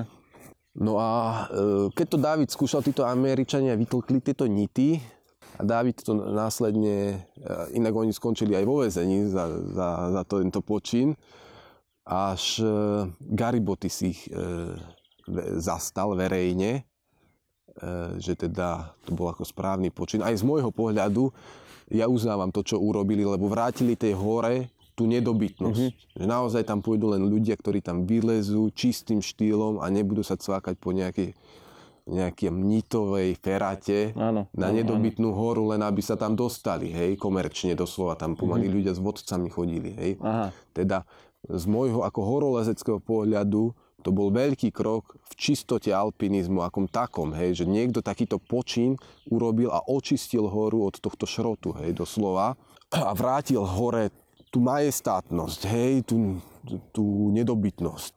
No a David to nakoniec preliezol voľne, ale vrajím, už neexistuje kompresor RUT, lebo je vytlčený, už existuje cesta South is Ridge, ako juhovýchodný hrebeň sa to volá. A od tej doby, včetne nášho prelezu, 6 partí to vyliezlo. Teda David, potom to vyliezli ešte jedni. David to vyliezol čisto voľne, hej. My sme niektoré veci museli liesť, takže sme aj sedeli v steniach AFOM, lebo takto čisto voľné prelezy sú 2. Davidov a ešte jeden. A 4 sú tak, že jedna špára sa lezie technicky, lebo asi v tretine steny je jedna dĺžka, ktorú David dal vtedy za plus, potom to zhodili na 9.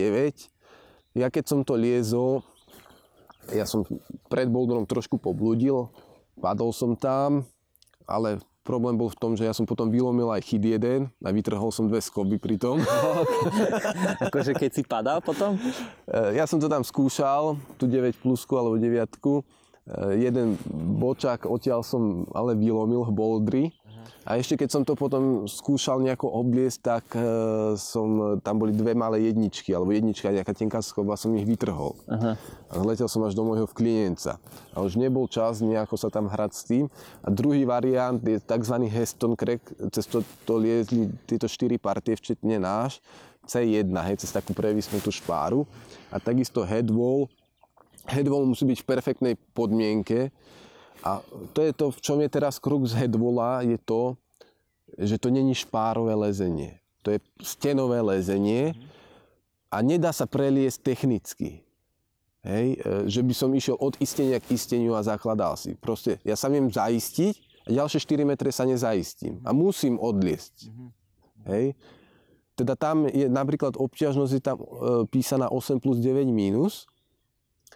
Ale je tam povinné lezenie, hej, teda nedokážem predojiť doslova alebo prehákovať nejakú pásaž. Teda viem si založiť klinec a ide nejaká mokrá platňa, mokrý kút, ale ja ho musím liesť voľne, lebo vidím, že za 5 metrov sa zaistím. Teda v tomto je krux a my sme boli 30 metrov pod hranou a ja som nevedel, vtedy som akurát ja liezol dĺžku, že či sa dokážeme prebojovať vôbec nejako hore, lebo my sme išli po 12-dennej perióde zlého počasia a celým headwallom tiekol potok. Normálne prúdom tiekla voda po celom headwalle, okolo nás lietali vo veľkosti chladničky, to sa tam trieštilo, to sme len, akože to bolo fakt, že na verím Boha.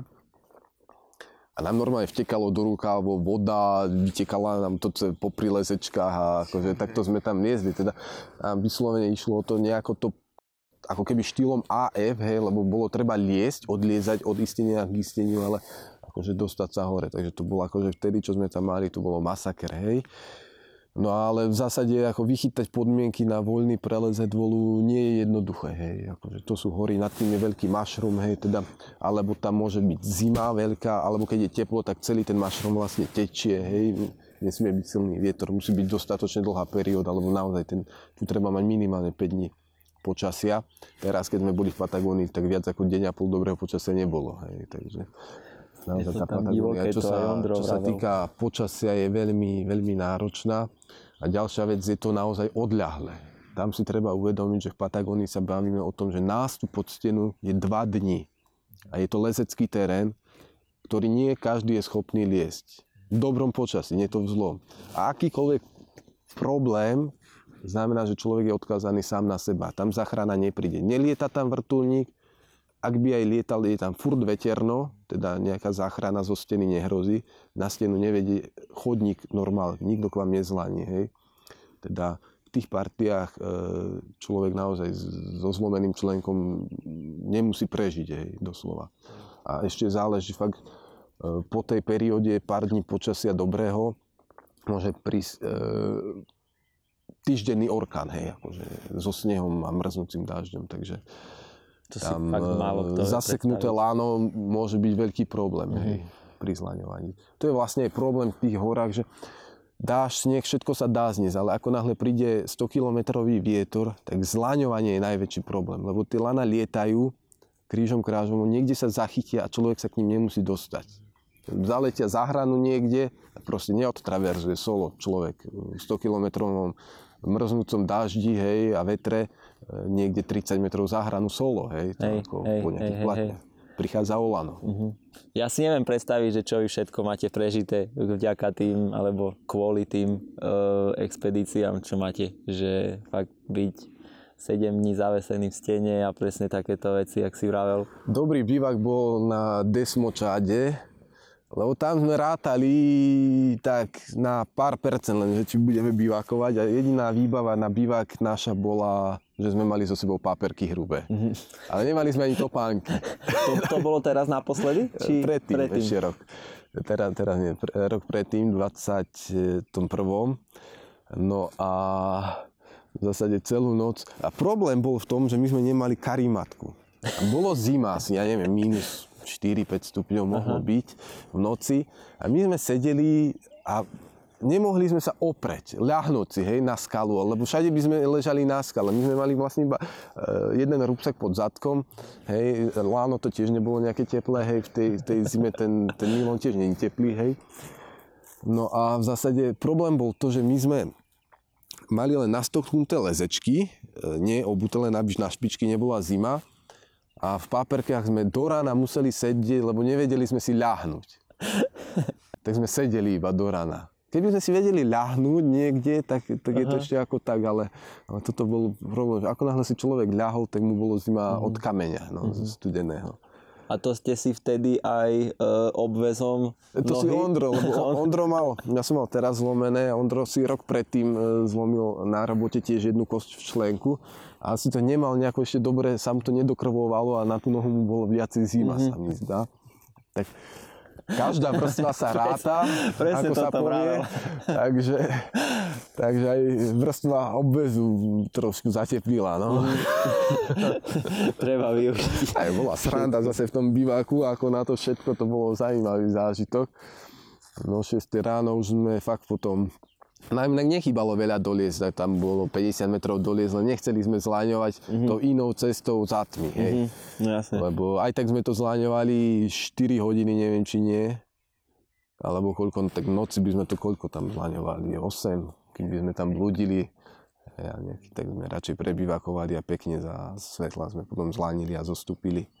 A keď máte taký bivak, že vám je fakt, že, alebo keď je zima, je ti nepríjemne, tak si vravíš, že čo tu robím, že mohol som byť doma, lebo je to zase, že ďalší zážitok. Vieš čo, takúto situáciu sme zažili na Pojsenote. Ako poviem, vtedy sme liezli aj na to Torre, to bolo v 2019, to som mal prvé dieťa čerstvo.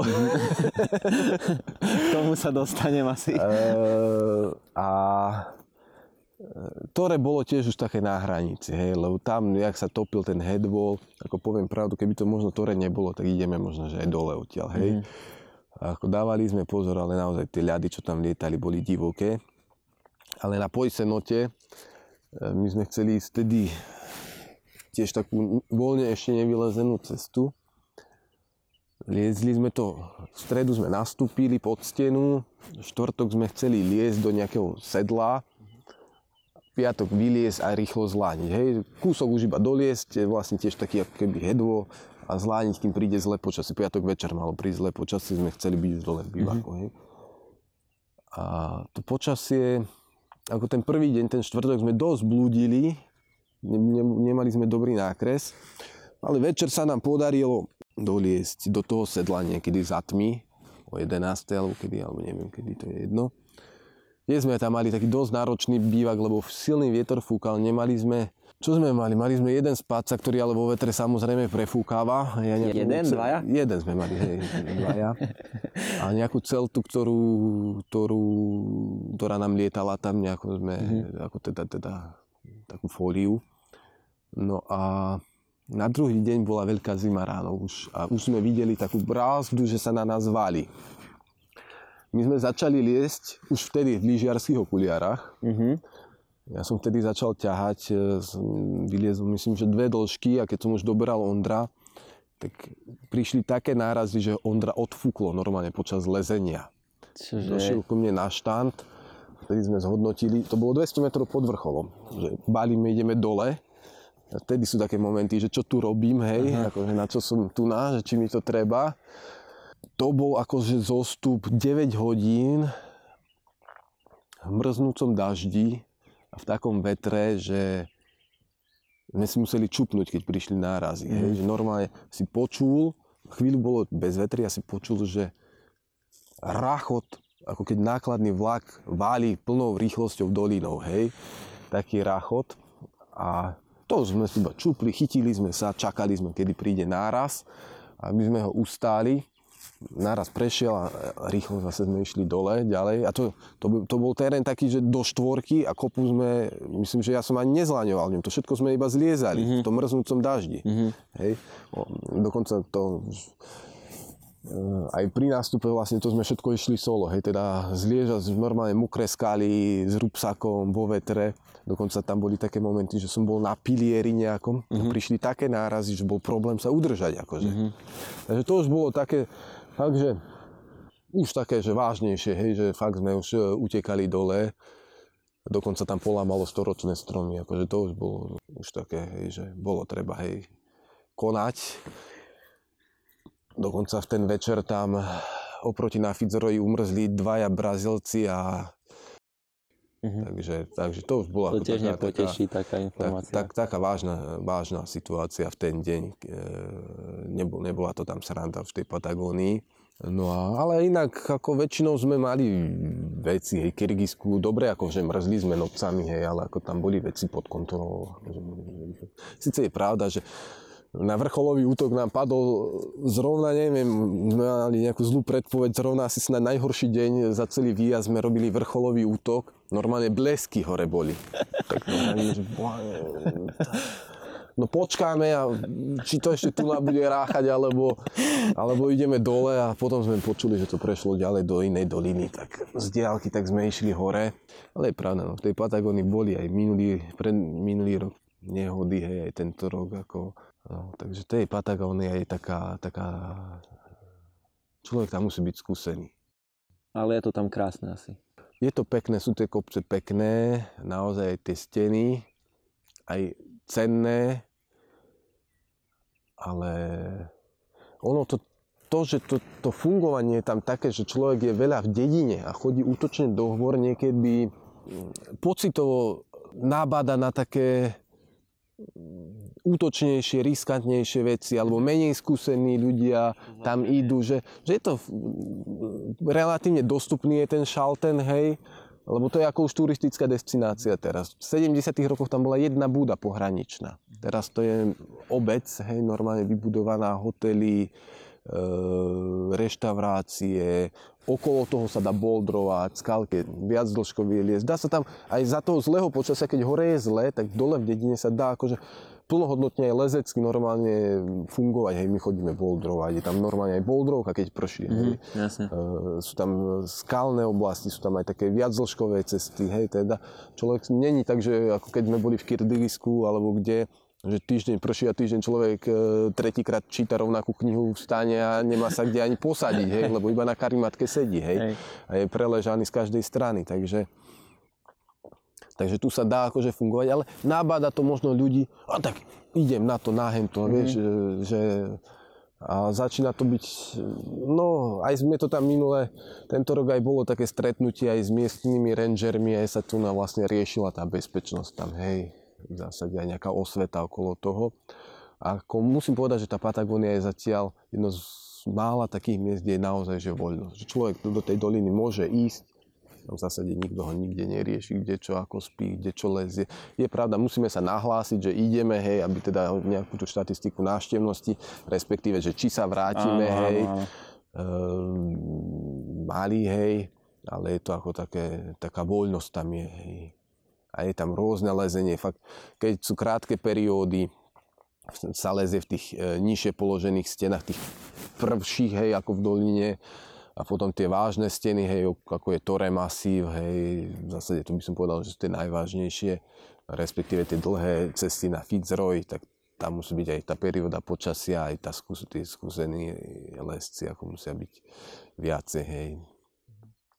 Lebo vravím, tam hlavne není to jak v Alpách, že sa niečo stane a pribehne vrtuľník. Tam proste záchranná akcia znamená pozemná záchrana, mobilizácia 30 ľudí, hej, z dediny do všeliek záchárov.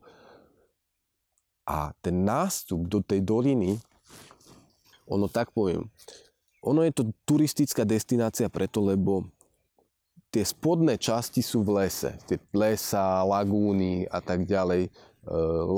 Laguna Torre, hej. Prvých 9 km, keď ideme do tej doliny Torre, to sa ide lesom. Normálne family friendly, baby friendly, hej, rovinka, lesík. No... Skoro, hej, no. Ale akože to je normálne hore, dole, ale rovinka popri potoku, hej, lesom, nejaký výhľad na Torre, do dediny, na Fitzroy a tak na lagúny, hej. A v pohode turistika. Tam končí chodník. A potom okolo lagúny Traverse a chodí sa takými morenami, že nevieš, či s ľavým brehom alebo pravým, lebo to sa všetko zosúva, prepadá. Tam sú normálne balvany jak domy, len tak položené v ubitej súti. Hej.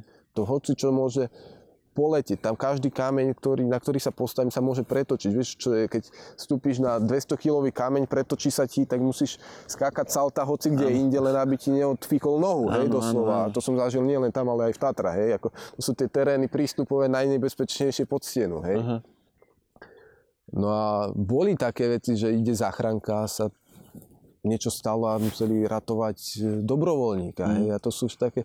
Zorganizovať záchranu, že niečo sa deje, už vystavuje človek riziko tých záchranárov, jasne, dobrovoľníkov. Jasne. Hej. Teda zažili sme také situácie, že sme s Ondrom zostúpili zo steny, sme liezli na močo, takú jednodňovku, bolo horšie počasie a taký dvaja, neviem teraz, Brazílci, už to je jedno odkiaľ boli, liezli za nami, asi 2 hodiny boli oni skorení za nami, hej. A keď sme zláňovali, sme sa minuli, sme nejaké slova prehodili, my sme zostúpili niekedy ešte za šera o 9. večer do bivaku. O 4. ráno, vietor jak blázon, príde nejaký chlap za nami s čelovkou, že... A to bol ich tretí kamarát, ktorý v ten deň neliezol. Že oni sa ešte nevrátili, že toto, záchrana, rescue a podobne. A na druhý deň malo už byť také zhoršujúce sa počasie a potom malo prísť Armagedon, vieš. Teraz čo mi ako... Kým sem niekto príde, bude druhý deň večer, hej. No, takže... A teraz ideš organizovať, nevieš, čo sa stalo. Možno, že boli v inom býváku, hej. A teraz už len to, že by sme niečo začali organizovať, vystavuješ ďalších 30 ľudí, jasne, riziku, ktorí v zlom počasí idú hore, hej. Ak to treba, je to v poriadku, len nevieš, aká je situácia, hej. Tak sme sa dohodli, že chvíľu počkáme, uvidíme, pôjdeme pozrieť, či nie sú čelovky. A keď tak my sme boli jediní v doline, tak samozrejme cestu poznáme, takže ideme hore. Hej, však jedine my sme ich odtiaľ by vedeli včas ešte dostať. Mohlo sa hocičo láno zaseknúť a tak ďalej, mohli ostať v stene, hej. Stane sa. A potom by sme organizovali rescue, hej, nejaký, lebo mali sme satelitný komunikátor. Takže už sme sa pomaly balili s Ondrom o 4:30 ráno, že no tak dobre, ideme hore. Nechce sa vám, ale no, patrí sa, no. A keď tam máš živých ľudí a vieš, že ide zlé počasie, tak ich tam predsa nenecháš, no, hej. No a našťastie za nejakú 3-4 hodinu bolo vidno čelovky, že zostupujú, chlapi prišli aj potom ku nám.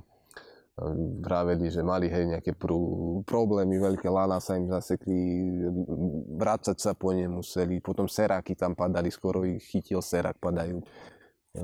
Takže ako mali akože dosť krušné problémy, aby sa dostali dole, ale našťastie teda zišli dole, hej. Takže všeličo boli, no. Pred rokom tam tiež bola veľká tá tragédia, keď Koráp ešte umrel, hej. Takže akože zažili sme tam nejaké veci. Je to také nevyspytateľné, tie hory. Ale ľudia tam chodia a stále vás to baví, aj keď to je nebezpečné. A vlastne čo ťa na tom baví, na tom lezení? Vieš tak povedať?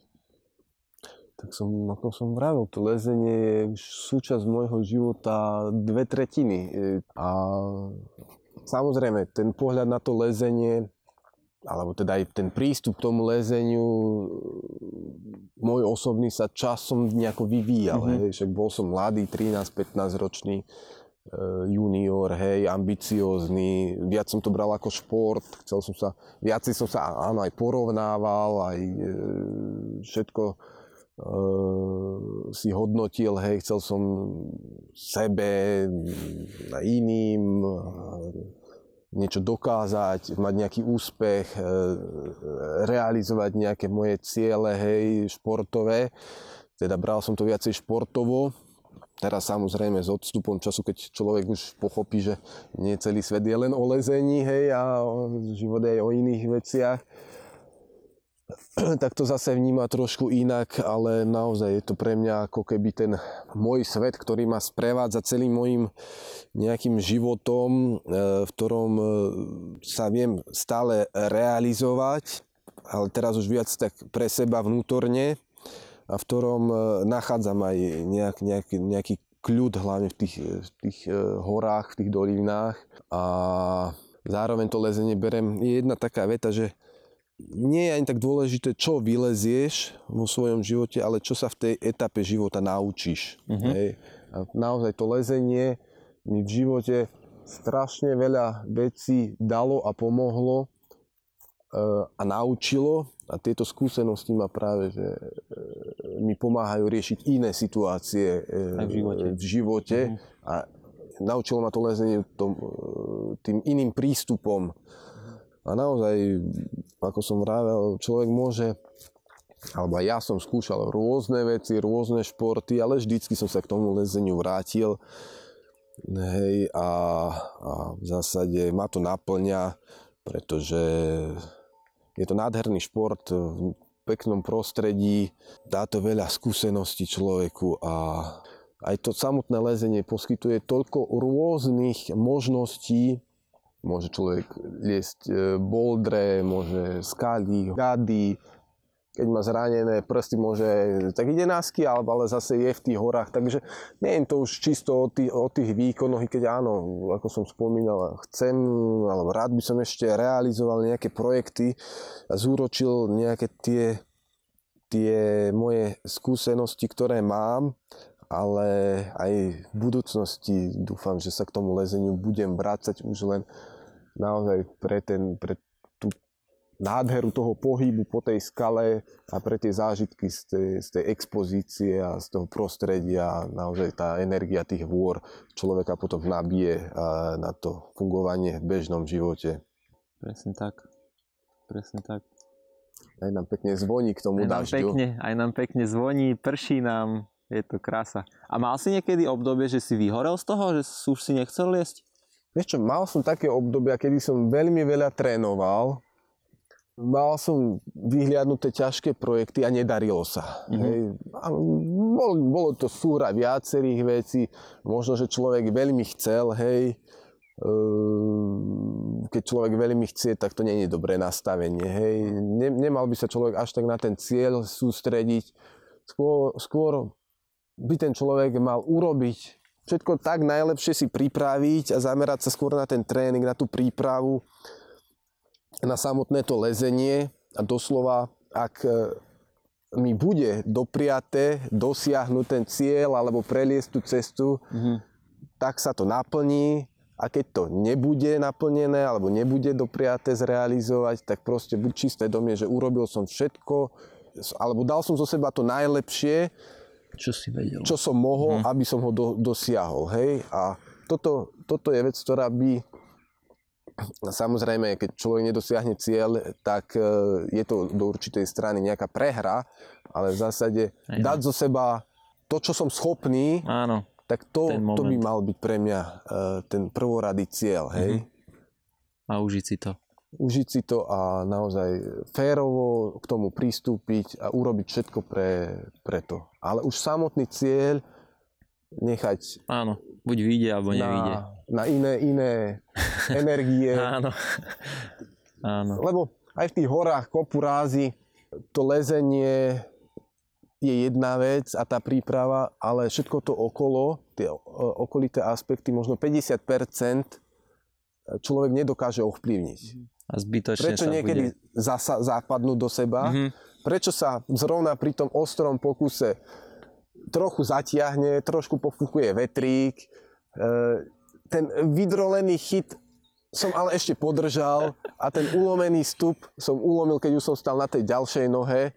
To sú niekedy tie veci, ktoré človek nedokáže vysvetliť, ale je to ako keby také zadozučinenie za tú vinu energiu a kopu neúspechov v minulosti, hej.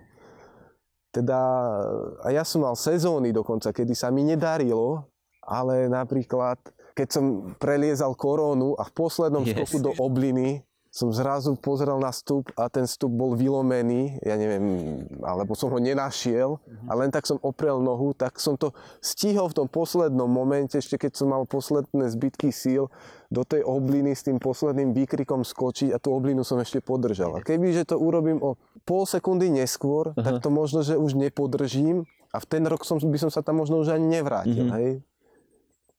Alebo to isté bolo v Kočame, hej, som liezol posledný lezecký deň, posledný pokus do najťažšej dĺžky, ktorá mala obťažnosť 10. Bolo to 45 metrov lezenia v kolmej platni po takej chrastavej, malinkých chrastavých lištách. Lezečky som mal také, že už som mal dieru, ešte som ju nožíkom obrezal. Zatiahlo sa, lebo bolo tak, že malo svietiť slnko, hej, teplo by bolo.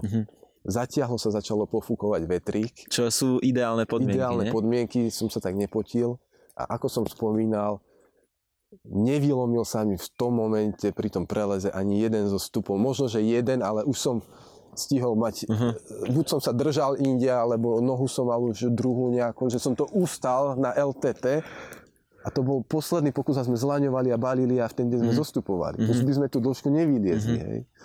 Teda vtedy proste nejako tie energie, keď videli nejaké kozmické síly sa dali dokopy, hej, a vyšlo to. A na margo tej energie, čo sme tam za 3 týždne nechali v tej stene, tak zrovna teraz v tom kľúčovom momente tá konštelácia bola taká, že to vyšlo, hej.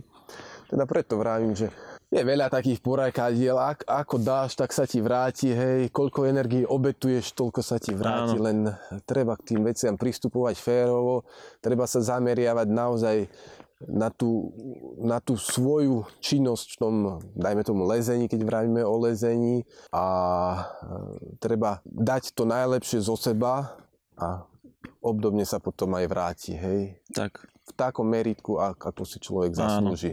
Áno. Tak to funguje väčšinou. Niekedy človek musí čakať dlhšie, byť trpezlivý, hej, lebo aj trpezlivosti naučí. Niekedy vravím, boli aj sezóny celé, ktoré napríklad som strašne veľa poliezol, ale nebola tam taký nejaký úspech, vieš, ne? A v tom období ešte mladšom som to viacej očakával, hej. Ale tak, keď je človek vytrvalý, raz sa to zlomí, prelomí tak. A tá trpezlivosť a príde to, hej, podľa mňa, no. Len áno, no. Človek musí byť trpezlivý a... Hej. A vy tej trpezlivosti musíte mať na rozdávanie, keď viete byť 7 dní v jednom spacaku dvaja s Ondrom. To si fakt, raz si vás zavolám oboch a to bude super debatka. Teba ľudia vedia niekde sledovať? Máš Facebookovú? Mám Facebook, aj vlastne na profile, aj mám ešte potom Jozef Krištoffy, horolezec, mám ako fanpage. Mám aj web stránku, len tu prerábam už dlhšiu dobu, takže musím ju ešte spojazniť normálne www.krištoffy.sk, tvrdé i samozrejme. Ale akože momentálne na tom Facebooku hlavne mám veci tam. A na YouTube mám potom videá na mojom kanáli. Áno. Ktoré tiež ešte musím trošku poupratovať, lebo však som rád, že máme aj nejaké výstupy mediálne, hej, či už Rasto Hatiara nám porobil nejaké veci, Maťo Krajčiar, ten dokonca s nami aj v Kirgizsku bol, alebo dávnejšie som ešte s Paľom Barabášom točil nejaké veci, takže rôzne reportáže, takže to som všetko zavesil, takže fajn. Je to super, že takáto vec ako lezenie aj sa dostane do telky, však aj s Ondrom si bol v nejakom programe, aj s Maťom si bol, myslím. Hej, boli sme, väčšinou po expedíciách, keď sa nám niečo podarí preliesť, tak bolo fajn, že nás oslovili, urobili sme rozhovor aj do televízie a trošku sme zase zviditeľnili činnosť nášho spolku a slovenského horolezectva, lebo treba povedať, že kedysi to slovenské horolezectvo, alebo československé ešte udávalo trend vo svete, mala aj sme, takže naozaj to no ale tiež však povedzme si pravdu, že tie výkony, čo máte, tak nie sú len také výkony, že to sú fakt svetové výkony porovnateľné s ľuďmi alebo s horolezcami, ktorí sú z krajín akože úplne lezeckých alebo kde sú na to podmienky oveľa lepšie. A potom príde nejaký Ondro a príde nejaký Jožo a vyleze na nejaký vrch, kde nikto nikdy nebol, alebo spraví cestu, ktorú nikto nikdy nevyliezol. Takže je to fakt obdivuhodné extrémne. Tak je fajn, že sa nám podarili nejaké prelezy, ktoré si povšimli aj v zahraničí.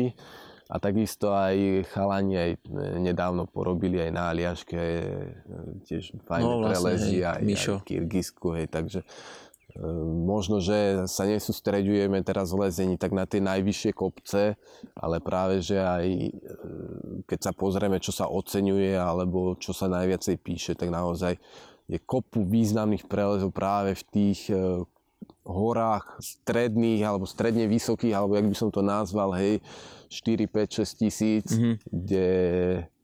kde sa ale ide do tej horolezecky vyššej obťažnosti, technicky vyššej obťažnosti, steny sú to mixy rôzne a podobne, takže ani mňa popravde nejako neťahajú nadmorské výšky, ale skôr tieto steny v týchto stredných výškach obťažné. Tiež týmto smerom naďalej chcem fungovať. A koľko rokov sa dá ešte fungovať? Keď aj potom môžeš povedať, že čo máš v pláne na tento rok napríklad, alebo? Tak ja si myslím, že zatiaľ v pohode, akože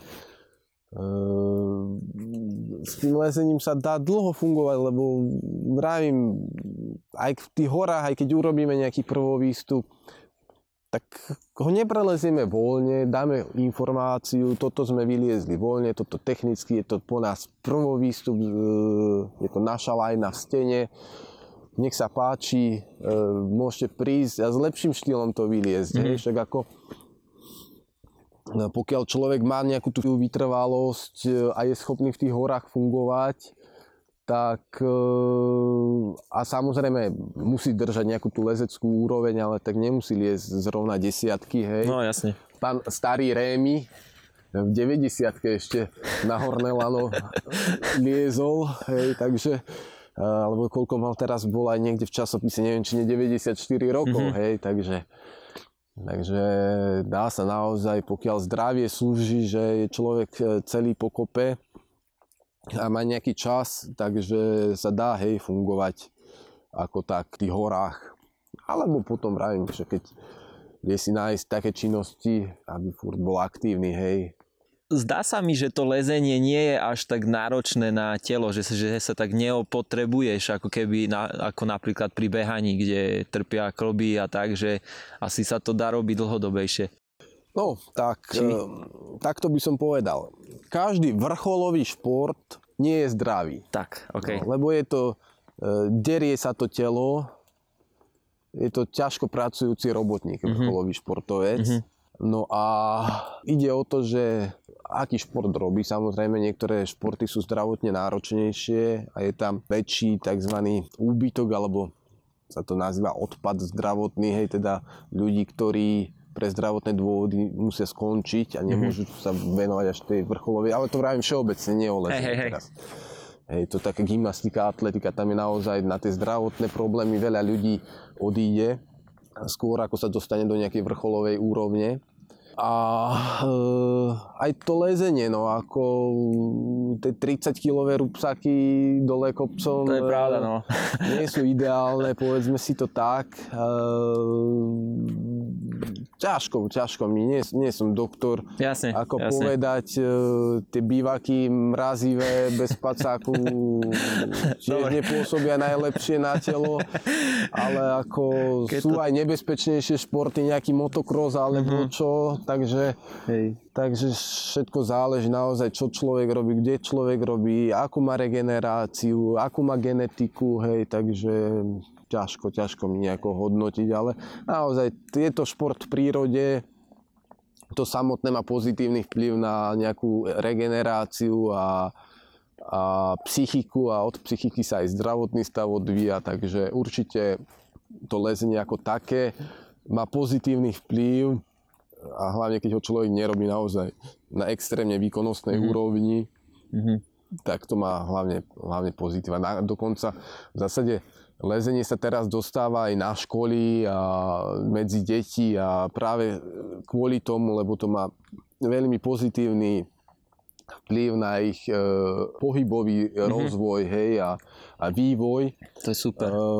Na západe je to bežné, že každá škola má naozaj nejakú stenu, boldrovku, majú to dokonca v rámci telesnej výchovy, takže aj u nás na Slovensku naozaj, však za tých 20 rokov, čo lezem, vidím ten rozvoj tej lezeckej infraštruktúry, stien, tej krúžkovej činnosti, klubovej činnosti a to naozaj pozitívne, že mladí sa začínajú tomu lezeniu venovať.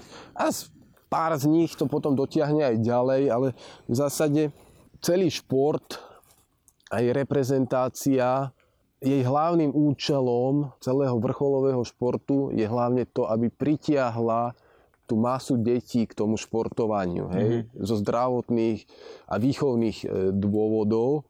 A tá reprezentácia by mala byť tými motivátormi a tými tak aj mienkotvornými možnože ľuďmi, tými ťahuňmi tej mladej generácie, ktorá môže liesť, nemusí liesť preto, aby dosiahla, ja neviem, aké výkony, len ide o to, aby sa naozaj mladí v dnešnej dobe hýbali, lebo tá doba je taká, aká je a digitalizovaná, čoraz menej pohybu majú. A druhá vec, aj tá výchova k tomu životnému prostrediu, prostredníctvom toho lezenia je, myslím, že dosť patrná, alebo teda dosť významná. Predsa je to šport v prírode, človek sa zoznámi, ako sme na úvod rozprávali, spozná tú prírodu, tú krajinu, pochopí, čo v nej treba chrániť a zase oni budú tí šíritelia. Tohto povedomia ďalej. Takže toto je v zásade, ale to nie len pri lezení, ale aj pri iných športových organizáciách cieľom je vlastne dostať to medzi deti, aby tie deti športovali. A to, čo sa robí okolo toho, ten výkonnostný šport, to je len prostriedok, ako ten šport aj zmedializovať, zviditeľniť, ukázať im tie naše výsledky, ale hlavne ich namotivovať, aby sa tiež takýmto chodníkom vybrali. Tak, myslím si, že fakt, keď človek robí šport, tak je taký viac popratanejší a vie, že čo v živote má a čo sa nemá. Mokneme, takže... Asi sme porozprávali dosť. Hej, ale poslednú otázku ešte, ktorú dávam každému, že ako si predstavuješ dokonalý život? Fú. Nakoniec, na také odľahčenie. To je ťažká otázka, lebo keď človek bude hľadať furt nejakú dokonalosť, tak furt bude nespokojný. Takže každý človek, ťažko povedať, či má niečo predpísané, alebo nemá, alebo či to môže ovplyvniť, alebo nemôže. Ale v zásade každý máme rozdané nejaké karty a s tými kartami v tom živote hráme, hej. Ide o to, ako s nimi hráme, s tými kartami, hej. Lebo je veľa vecí, ktoré človek nedokáže ovplyvniť, ale vie ich riešiť nejako, hej. Vie k tým vecem nejako pristupovať. Tak, aby bol spokojný so svojimi rozhodnutiami. Aby spokojný s tým, čo má. Vtedy bude žiť aj v kľude a vtedy mu možno, že tie veci aj lepšie budú vychádzať. Pekne. Ďakujem ti za rozhovor. Bolo to snáď príjemné pre teba. Príjemné prostredie. Pekný výhľad. Zaujímavý rozhovor, veľmi taký obšírny by som povedal. Hej, a vlastne vidíme sa na festivale. Vidíme sa na festivale 10. Ja ti to ešte pošlem dovtedy. Ešte si to možno, že trošku upravím, keď mám, to už som to zo 2-3 krát prednášal.